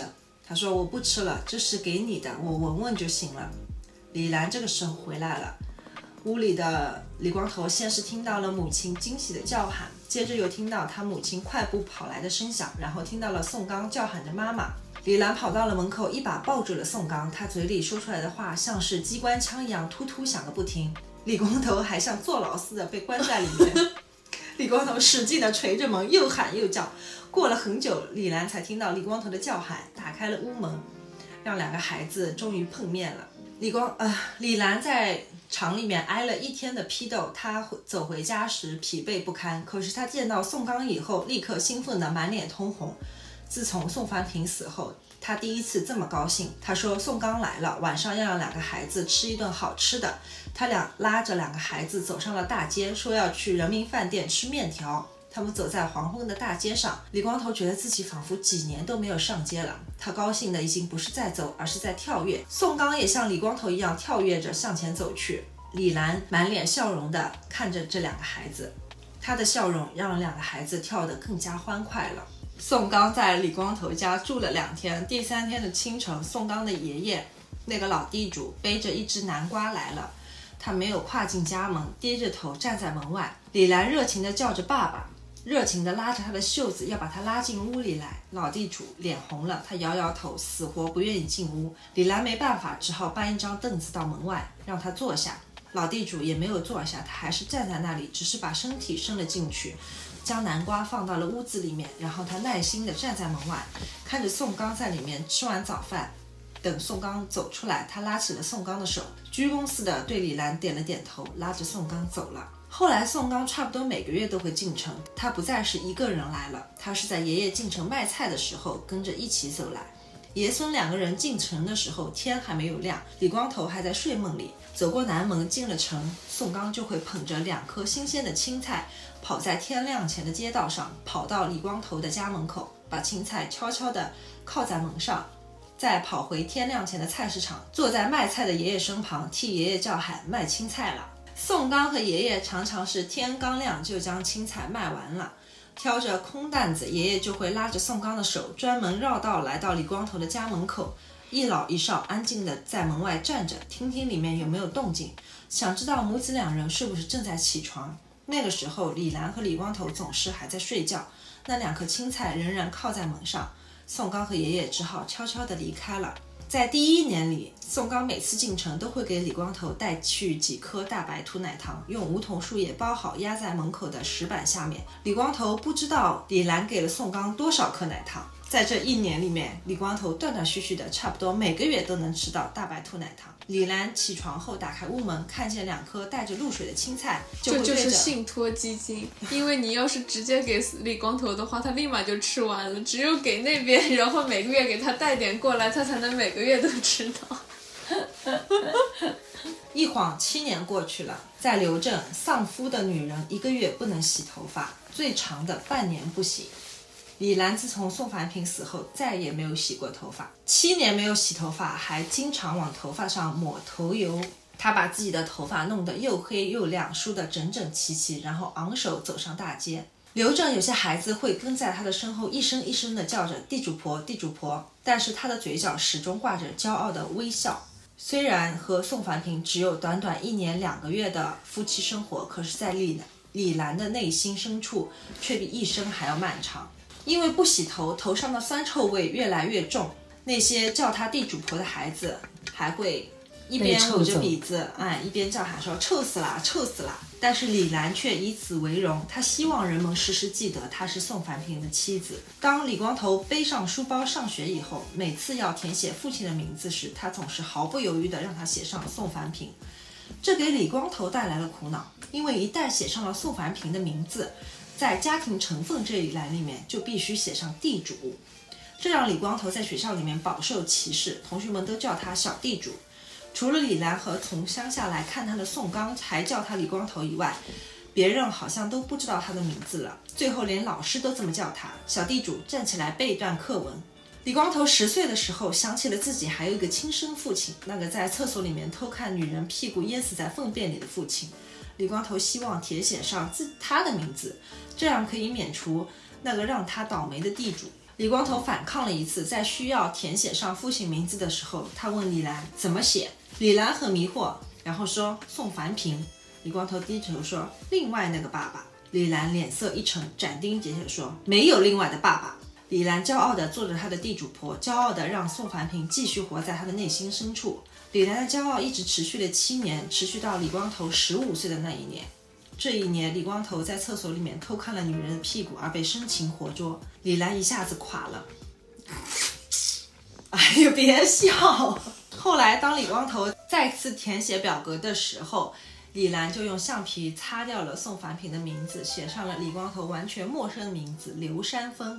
所以李光头还是跟着妈妈姓的。嗯，啊，因为他那个时候爸爸已经死了，还没出生哎生下来的时候，所以他爸爸叫刘山峰。哎对，所以说，他看完了女人屁股以后，他觉得说，哎呀，还得是这个基因，还是写这个名字吧。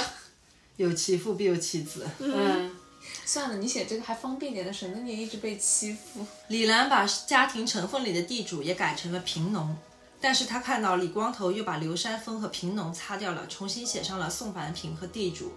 十四岁十四岁的李光头已经不在乎自己小地主的身份了，他擦掉了自己亲生父亲的名字，嘟囔着说：“宋凡平才是我爸爸。”李兰说：“你的生父就叫刘山峰。”李光头说：“什么刘山峰？他是我爸爸的话，宋刚就不是我的兄弟了。”李光头偷看完女人屁股之后，又一举成名。从此以后，他也不再是小地主了，他变成了小屁股。李光头的同学也不再叫他小地主，叫他小屁股，叫他死去的生父叫老屁股，连老师也这么叫他，小屁股打扫卫生去。那个年代的绰号，好好好真的是。好好通俗易懂。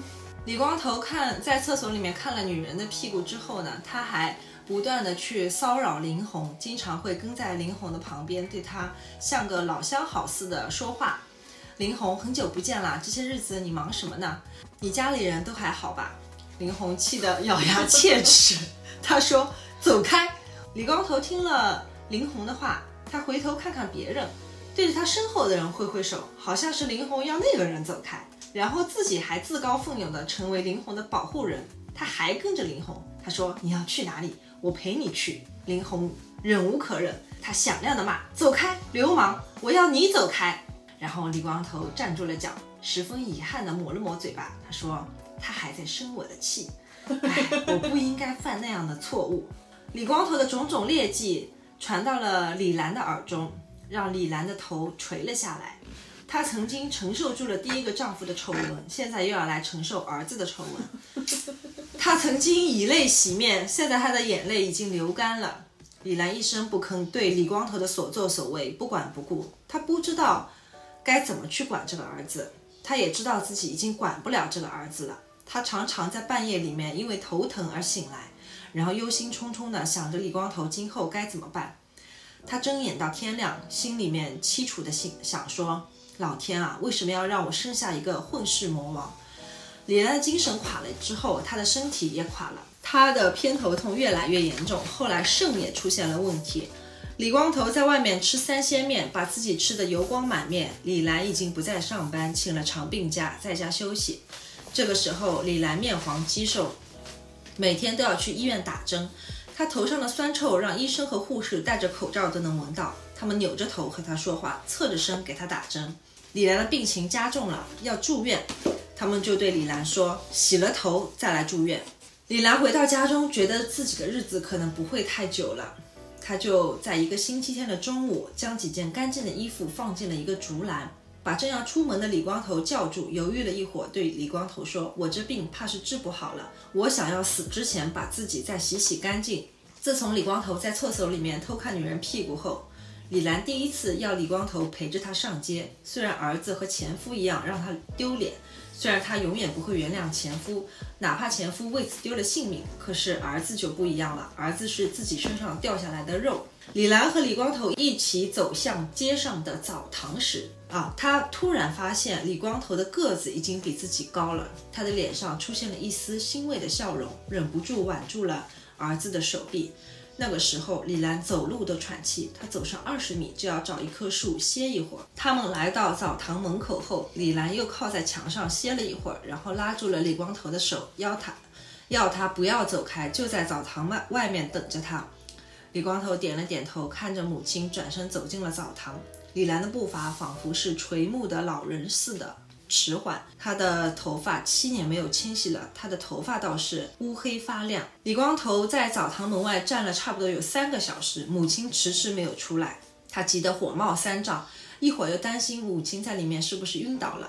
三个小时过后，一个满头白发的女人步履蹒跚地跟在几个年轻女子后面走出了澡堂。李光头看着那几个年轻女子头发上滴着水，说说笑笑地走去。他没有注意到那个步履蹒跚的女人正在走向自己。这个满头白发的女人走到李光头面前，站住了，轻轻地叫了一声：“李光头。”李光头大吃一惊，他没想到眼前的这个女人就是他的母亲。刚刚李兰走进去的时候，还是满头乌黑的头发。现在站在李光头面前，已经是满头白发。为了纪念宋凡平，李兰七年没有洗头发，现在她一洗，洗掉了满头的黑发，洗出来了满头的白发。李光头第一次觉得母亲老了，而且像一个奶奶那样老了。李兰挽着李光头的手臂，吃力地往家中走去。路上遇到了几个熟人，他们看见李兰的时候，都是吃了一惊，眼睛凑到了镜前，吃惊地说：“李兰，你是李兰吗？”李兰有气无力的点点头：“是我是我。”李兰回到家中，照照镜子，也被自己突然的苍老吓了一跳。她突然有了一个不祥的预感，她觉得自己住进医院以后可能出不来了。她已经洗掉了满头的酸臭味，她没有满，她没有马上去医院，她又在家里面住了几天。那几天，她不是躺在床上，就是坐在桌前，忧心忡忡地看着李光头，不时地叹息。她心想说：“你以后该怎么办啊？”李兰开始料理后事，她最担心的就是李光头。她不知道自己死后儿子会怎么样，她总觉得儿子在这个世上不会有好的命运。十五岁就在厕所里面偷看女人屁股，十八岁以后不知道他还会做出哪些伤天害理的坏事。她担心这个儿子今后有可能会犯罪坐牢。她就李兰决定住院治病之前，先把儿子的今后安顿好了。她抱着户口本。去了民政局，李兰觉得自己是地主婆，又是小流氓李光头的母亲，她羞耻地低着头，战战兢兢地走进了民政局的院子，又战战兢兢地向人打听谁管孤儿的事。李光头扶着李兰走进了一个房间，一个三十多岁的男人坐在办公桌前看着报纸。李光头一眼就认出了他，七年前就是他用板车把宋凡平的尸体从汽车站拉着他们回到家中。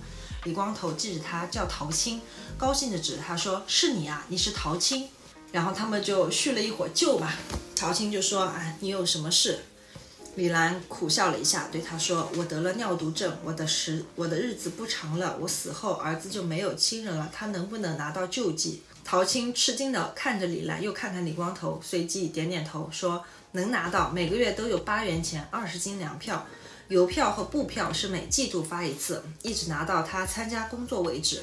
李兰忐忑不安，她说：“我成分不好，是地主婆。”陶青笑了笑，说：“你的情况我了解，你放心吧，这事由我经办，你儿子以后找我就行了。”李兰这才长长的舒了一口气，她因为高兴，苍白的脸上出现了红晕。这个陶同志真是个好人。这个时候，李光头告诉李兰，宋凡平死在汽车站前，就是这个叫陶青的人把宋凡平的尸体拉回家的时候。李兰听了这话，突然激动的满脸通红。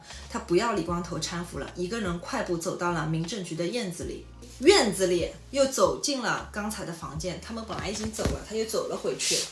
他对陶青说：“恩人，我给你磕头了。”有没有点甜的吃啊？这个书。这个苦到现在了。陶青蹲下去把李兰扶起来，然后又像哄孩子似的说了很多的好话。陶青搀扶着他，一直走到民政局的大门外。分手的时候，陶青竖起了大拇指，低声对李兰说：“宋凡平了不起。”李兰激动得浑身哆嗦。当陶青走回民政局的院子后，李兰抹着抹抹了抹眼泪，对李光头欣喜地说：“听到了吧？听到刚才陶同志说的话了吧？”宋凡平了不起，他一遍一遍忍不住的想要重复陶青说的话。李兰离开了民政局，又去了棺材铺。棺材铺里的人认识李兰，他们问这次给谁买棺材。李兰不好意思说给我自己买。他们都笑了，说没见过活人给自己买棺材的。他说是啊，我也没见过。李兰垂下了头，知道他们为什么怪笑。他挑选了一具最便宜的棺材，只要八元钱，和宋凡平的一样，也是没有上油漆的。薄板棺材，他解决了李光头孤儿的救助金，又去棺材铺给自己订好了棺材，他心里的两块石头落地了。本来应该第二天就去住院治病的，可他屈指一算，再过六天就是清明节了。他轻轻地摇了摇头，说：“清明节那天，他要去乡下给宋凡平扫墓，等过了清明节再去医院。”李兰拖着沉重的身体走到了新华书店。买了一沓白纸，又走走歇歇地走回了家里面，开始做纸元宝和纸铜钱。他折一个纸元宝就要歇上一会儿，然后在元宝上写上“金银”两个字。他的手不停地哆嗦。本来一个下午的活，他做了整整四天。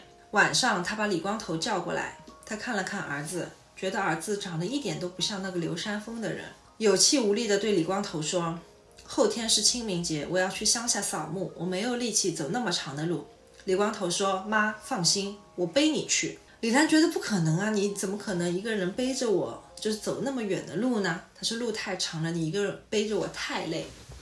李光头说没事，要是累了我们就找棵大树歇一会儿。李兰还是摇头，让李光头去把宋刚叫来。李光头说我不去叫他，我自己会想办法。借个板车不行吗？第二天下午，李光头不慌不忙地走出了家门，他先去了医院。趁着护士办公室没人的时候，从容不迫地从一堆空书瓶液里面挑了叶瓶，啊，输液瓶里面，从一堆空输液瓶里面挑了十多个用过的葡萄糖输液瓶，拿了起来，挨个举起来看看，看哪个剩下的最多，选中一最多的一个后，他迅速地藏进了衣服里面，然后又窜出了医院。又问铜铁匠借了板车，又去问拔牙的那个人，那个人呢姓余，就是余华的余。又问余拔牙借了一个躺椅，拔牙小屁股，大屁老屁股，这就跟那个通讯录里面写名字一样的，你要把他是干嘛的写进去。对，他又问余拔牙借了躺椅，借躺椅干什么？让他妈妈休息。不是都有板车了吗？板车不一定坐的舒服。还借走了于拔牙的雨伞。就是于拔牙没有店铺，他就是一把躺椅和一把伞，他自己把他拆了整个店他的店铺都借走了。他他没活的时候呢，他就躺在躺椅上休息。有人来找他拔牙嘛，他就请人躺在那个躺椅上面，哦他就给人拔牙。相当于把他整个家当都借走了。他借来了板车，车上放着鱼拔牙的躺椅和雨伞，又去了百货公司的仓库。他在仓库里面巧言令色，把林红的屁股又出卖了一次，借了一堆麻绳。把这几个东西组装了一下，对他就是把那个绑在了一起，所有所有东西，躺椅和雨伞都绑在了板车上。哎，对对对，他把这些东西都绑好了之后，已是夜过三更，他又仔细的检查了一遍，用麻绳将关键的地方再加固了一道，他觉得结实了啊，他就满意的回屋睡觉了。天亮的时候，李兰起床了，看到李光头的床空着，被子也没有了。李兰不知道发生了什么事，她一推开门，看见外面有一辆稀奇古怪的板车，她的儿子裹着被子就睡在板车的躺椅里面，就是他半夜里面又担心他这个板车有问题，被人偷掉哎，或者被人顺走，他就自己抱着被子睡到了板车上面去。李兰看着这个混世魔王儿子，心想：一个十五岁的孩子哪来这么大的本事？他都觉得自己不认识李光头了，总是隔三差五的弄出这些让人瞠目结舌的事情来。母子两人吃过早饭以后，李光头又提起了热水瓶，小心翼翼地往葡萄糖输液瓶里面灌水，一边灌水一边告诉李兰，这个里面有多于半两、少于一两的葡萄糖营养液。他就不能把几个给兑到一块儿去吗？啊，应该多偷几个啊。这也太少了，才一两。李兰体贴地将自己的被子整齐地铺在躺椅上。她说：“路上颠簸，身体下面有被子就不怕颠簸了。”李兰上了板车，手里抱着纸元宝和纸铜钱，躺在板车的躺在板板车上的躺椅里，看着头顶上的油布雨伞，知道这个伞是为他遮太阳挡雨的。简装版露营车，哎，他们走在路上，群众都觉得目瞪口呆，一个一个不相信自己的眼睛，从没有想过板车还能够这样组装，都来问他这是什么东西。我要过塞尔达。李光头得意地说：“这是我妈的专板车。”群众一头雾水，说什么叫专板车？李光头说：“专板车都不知道。毛主席坐的飞机叫专机，毛主席坐的列车叫专列，毛主席坐的汽车叫专车。为什么？因为别人不能坐。我妈坐的是板车，就叫专板车。我忘记地上的毛主席这件事情了，是吧？又有那个还敢说毛主席？还敢说？那时候毛主席还在不在？文化大革命结束了没？肯定啊，都已经过去八年了，文化大革命一共几年？十年，十年，哇，那还敢说？还敢说？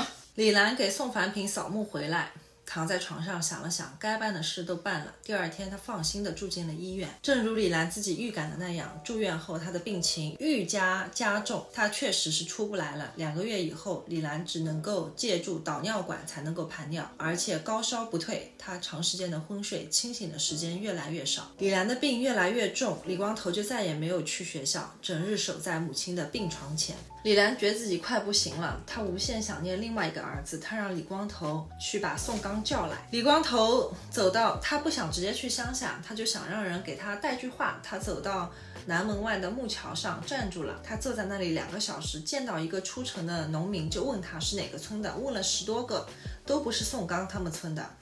做后来来了一个抱着一头猪仔的老头，那个时候李光头已经不抱什么希望了，心想自己要像个马拉松运动员一样长跑去乡下。但是这个老头说他就是从宋刚的村庄来的，他对老头说十万火急，让宋刚赶快进城，让他进来进城来找一个李光头叫李光头的人。后来呢，宋刚就来了。李光头对他说：“妈妈快不行了，他要见你，你快去医院吧。”宋刚到了医院，李兰见到他之后，突然来了精神。后来又看到了李光头，他心疼的说：“你瘦了很多。”他应该是之前就是一直昏睡嘛。其实李光头一直来看他，他也见不到。他对李光头说：“你瘦了很多。”他说自己非常想念自己的家。他对医生说：“今天感觉好多了，两个儿子都在身边，他想回家去看看。”医生知道他快不行了，觉得让他回家看看也可以。但是警告李光头和宋刚不能超过两个小时。然后宋刚这个时候长得已经比李光头高大了。他们走在街道上面，宋刚背着李兰，李兰满脸幸福。他对宋刚说：“宋刚，你越来越像爸爸了。”回到家之后，李兰让李光头拿块抹布给他，他一边细心地擦起了桌桌子上的灰尘，一边说：“回家真好。”接着他觉得很累。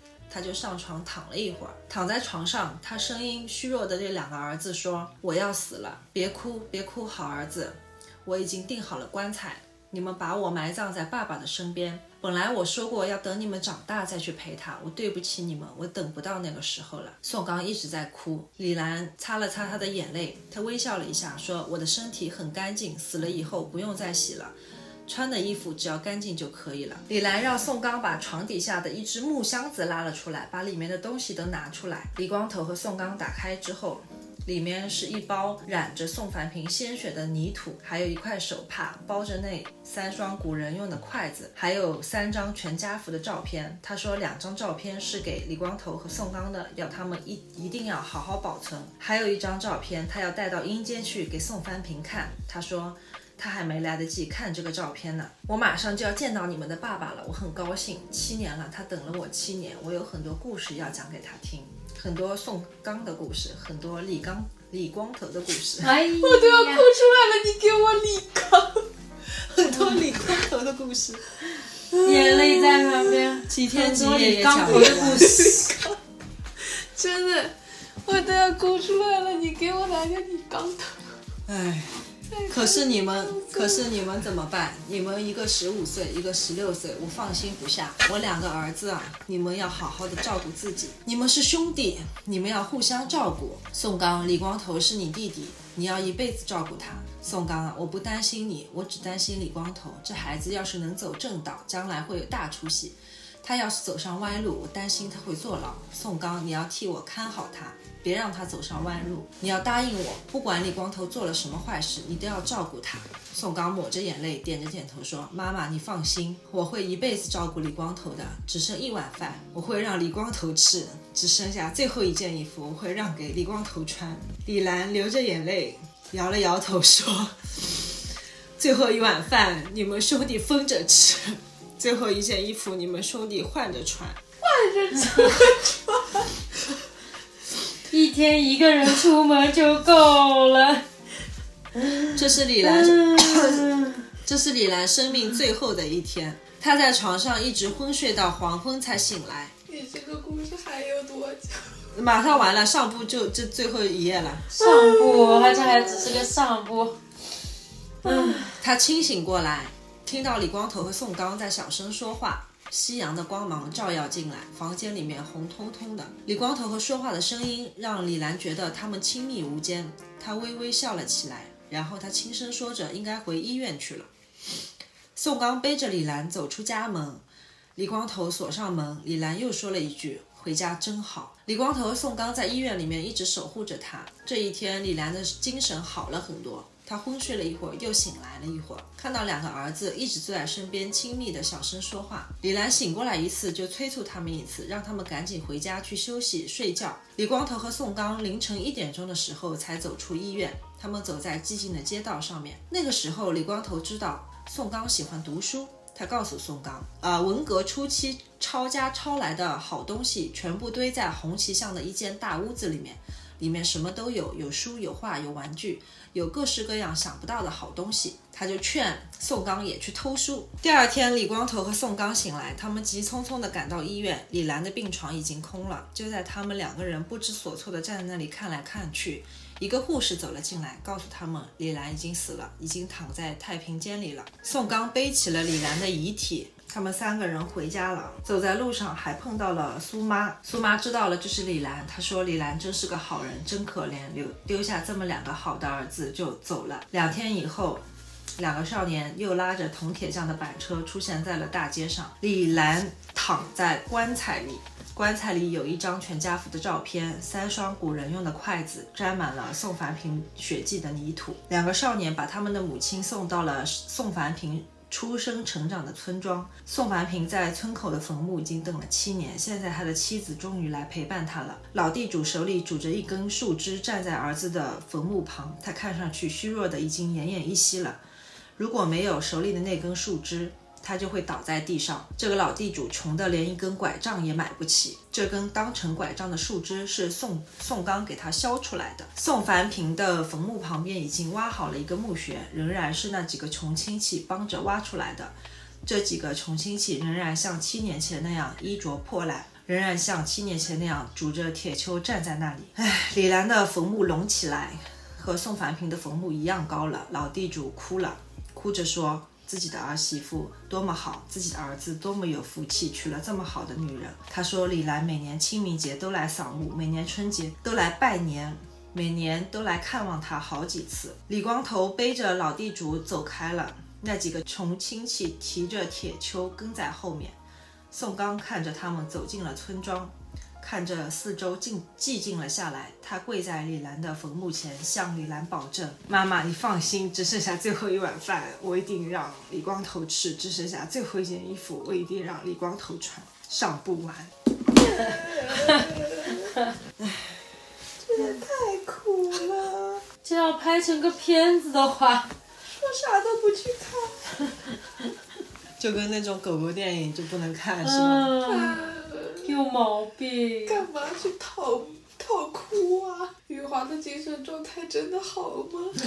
我有看到一个书评说宋凡平特别像那个集中营里面的那个爸爸。嗯嗯，那个叫什么？叫那就是叫美丽人生啊，对对对，就不论任何时候，其实他给家人带来的都是快乐，嗯，是开朗。两个孩子其实是在什么都不懂的时候经历的那一切。从他们后面可以稍微剧透一下，从他们生长的那个就长大之后来说啊，其实他们很多事情记得都没那么清楚，因为毕竟他们不是站在第一线，并没有真的去经历那一切。他们想到爸爸、想到妈妈的时候还是会难过，但是他们并不会。因为文革这件事情而留下多么深刻的那个什么？我觉得这其实，在某种程度上来说，也是一件好事。因为爸爸妈妈帮他们挡住了很多外界的这种负面信息。爸爸妈妈，尤其是爸爸，对，在面对他们的时候，还是觉得日子我们照样是过下去，没有天天回来跟他们说这个外面有多么的苦。而且宋凡平死后，李兰一直都觉得很骄傲，这其实，在无形之中也给两个儿子一种精神上的支撑，就觉得说我爸爸是地主也没有关系，我可以堂堂正正做人，我可以骄傲的承认，宋凡平就是我的爸爸。哪怕他是地主，我还是只认他做做我的爸爸。在宋凡平死了以后，李兰就是学着宋凡平的样子在对待那，就是抚养那两个儿子。就是因为他这个角色的转变很鲜明，像他以前在他的前夫，呃，只是因为那样一个确实有点丑的一个事情，他就已经就是郁郁郁寡欢，然后抬不起头做人，觉得非常丢脸。其实他本身的性格不是那种啊、呃坚强坚强型的，或者说怎么样的，以及他一直把宋凡平当做依靠，对他要借助宋凡平的这种能量，然后他他才觉得，哎呦，他他很幸福，他终于就是说能够。抬起头做人了，然后完了之后，他直到宋凡平死了之后，他这个角色就是有了一个像是魂在他的身上，他宋凡平继承了他的精神。对，继承了他的精神，因为他他就会觉得，虽然没有交代，我会感受到，就是说他一直让宋凡平活在他们身边，不是有这样一句话嘛？嗯，就是要想让他的那个样子一直都在，包括他不洗头这个事情，精神信念留在那个地方，他走出去，他就会。觉得说，我就是不要低着头，因为以前宋凡平就跟他说要抬着头去对，就是宋凡平死后还也是一个延伸，李还也是靠宋凡平支撑着他活了这么多年，相对是的，因为他要抚养两个小孩。一个宋刚在乡下，对对对宋刚在爷爷呢。开开讲完的时候，我们三个人立马扯了三张纸开始哭。一路在那边憋憋憋，到最后，本来好不容易忍住了，还要再来一顿后面一直只有最后一碗饭，只有最后一件衣服。好的，想知道下部发生了什么的同学，我们就下周再再约吧。听众朋友们可能都不想知道了。我觉得能听到这里，对吧？咱们也是一个缘分啊。下下部如果你不愿意自己去看的话，因为下部其实更长，下部有就下部会稍微不那么苦吗？我们关了之后，我给你剧透好不？好 好的，好的，那我们就聊到这里啦，下集再再见。见，拜拜。拜拜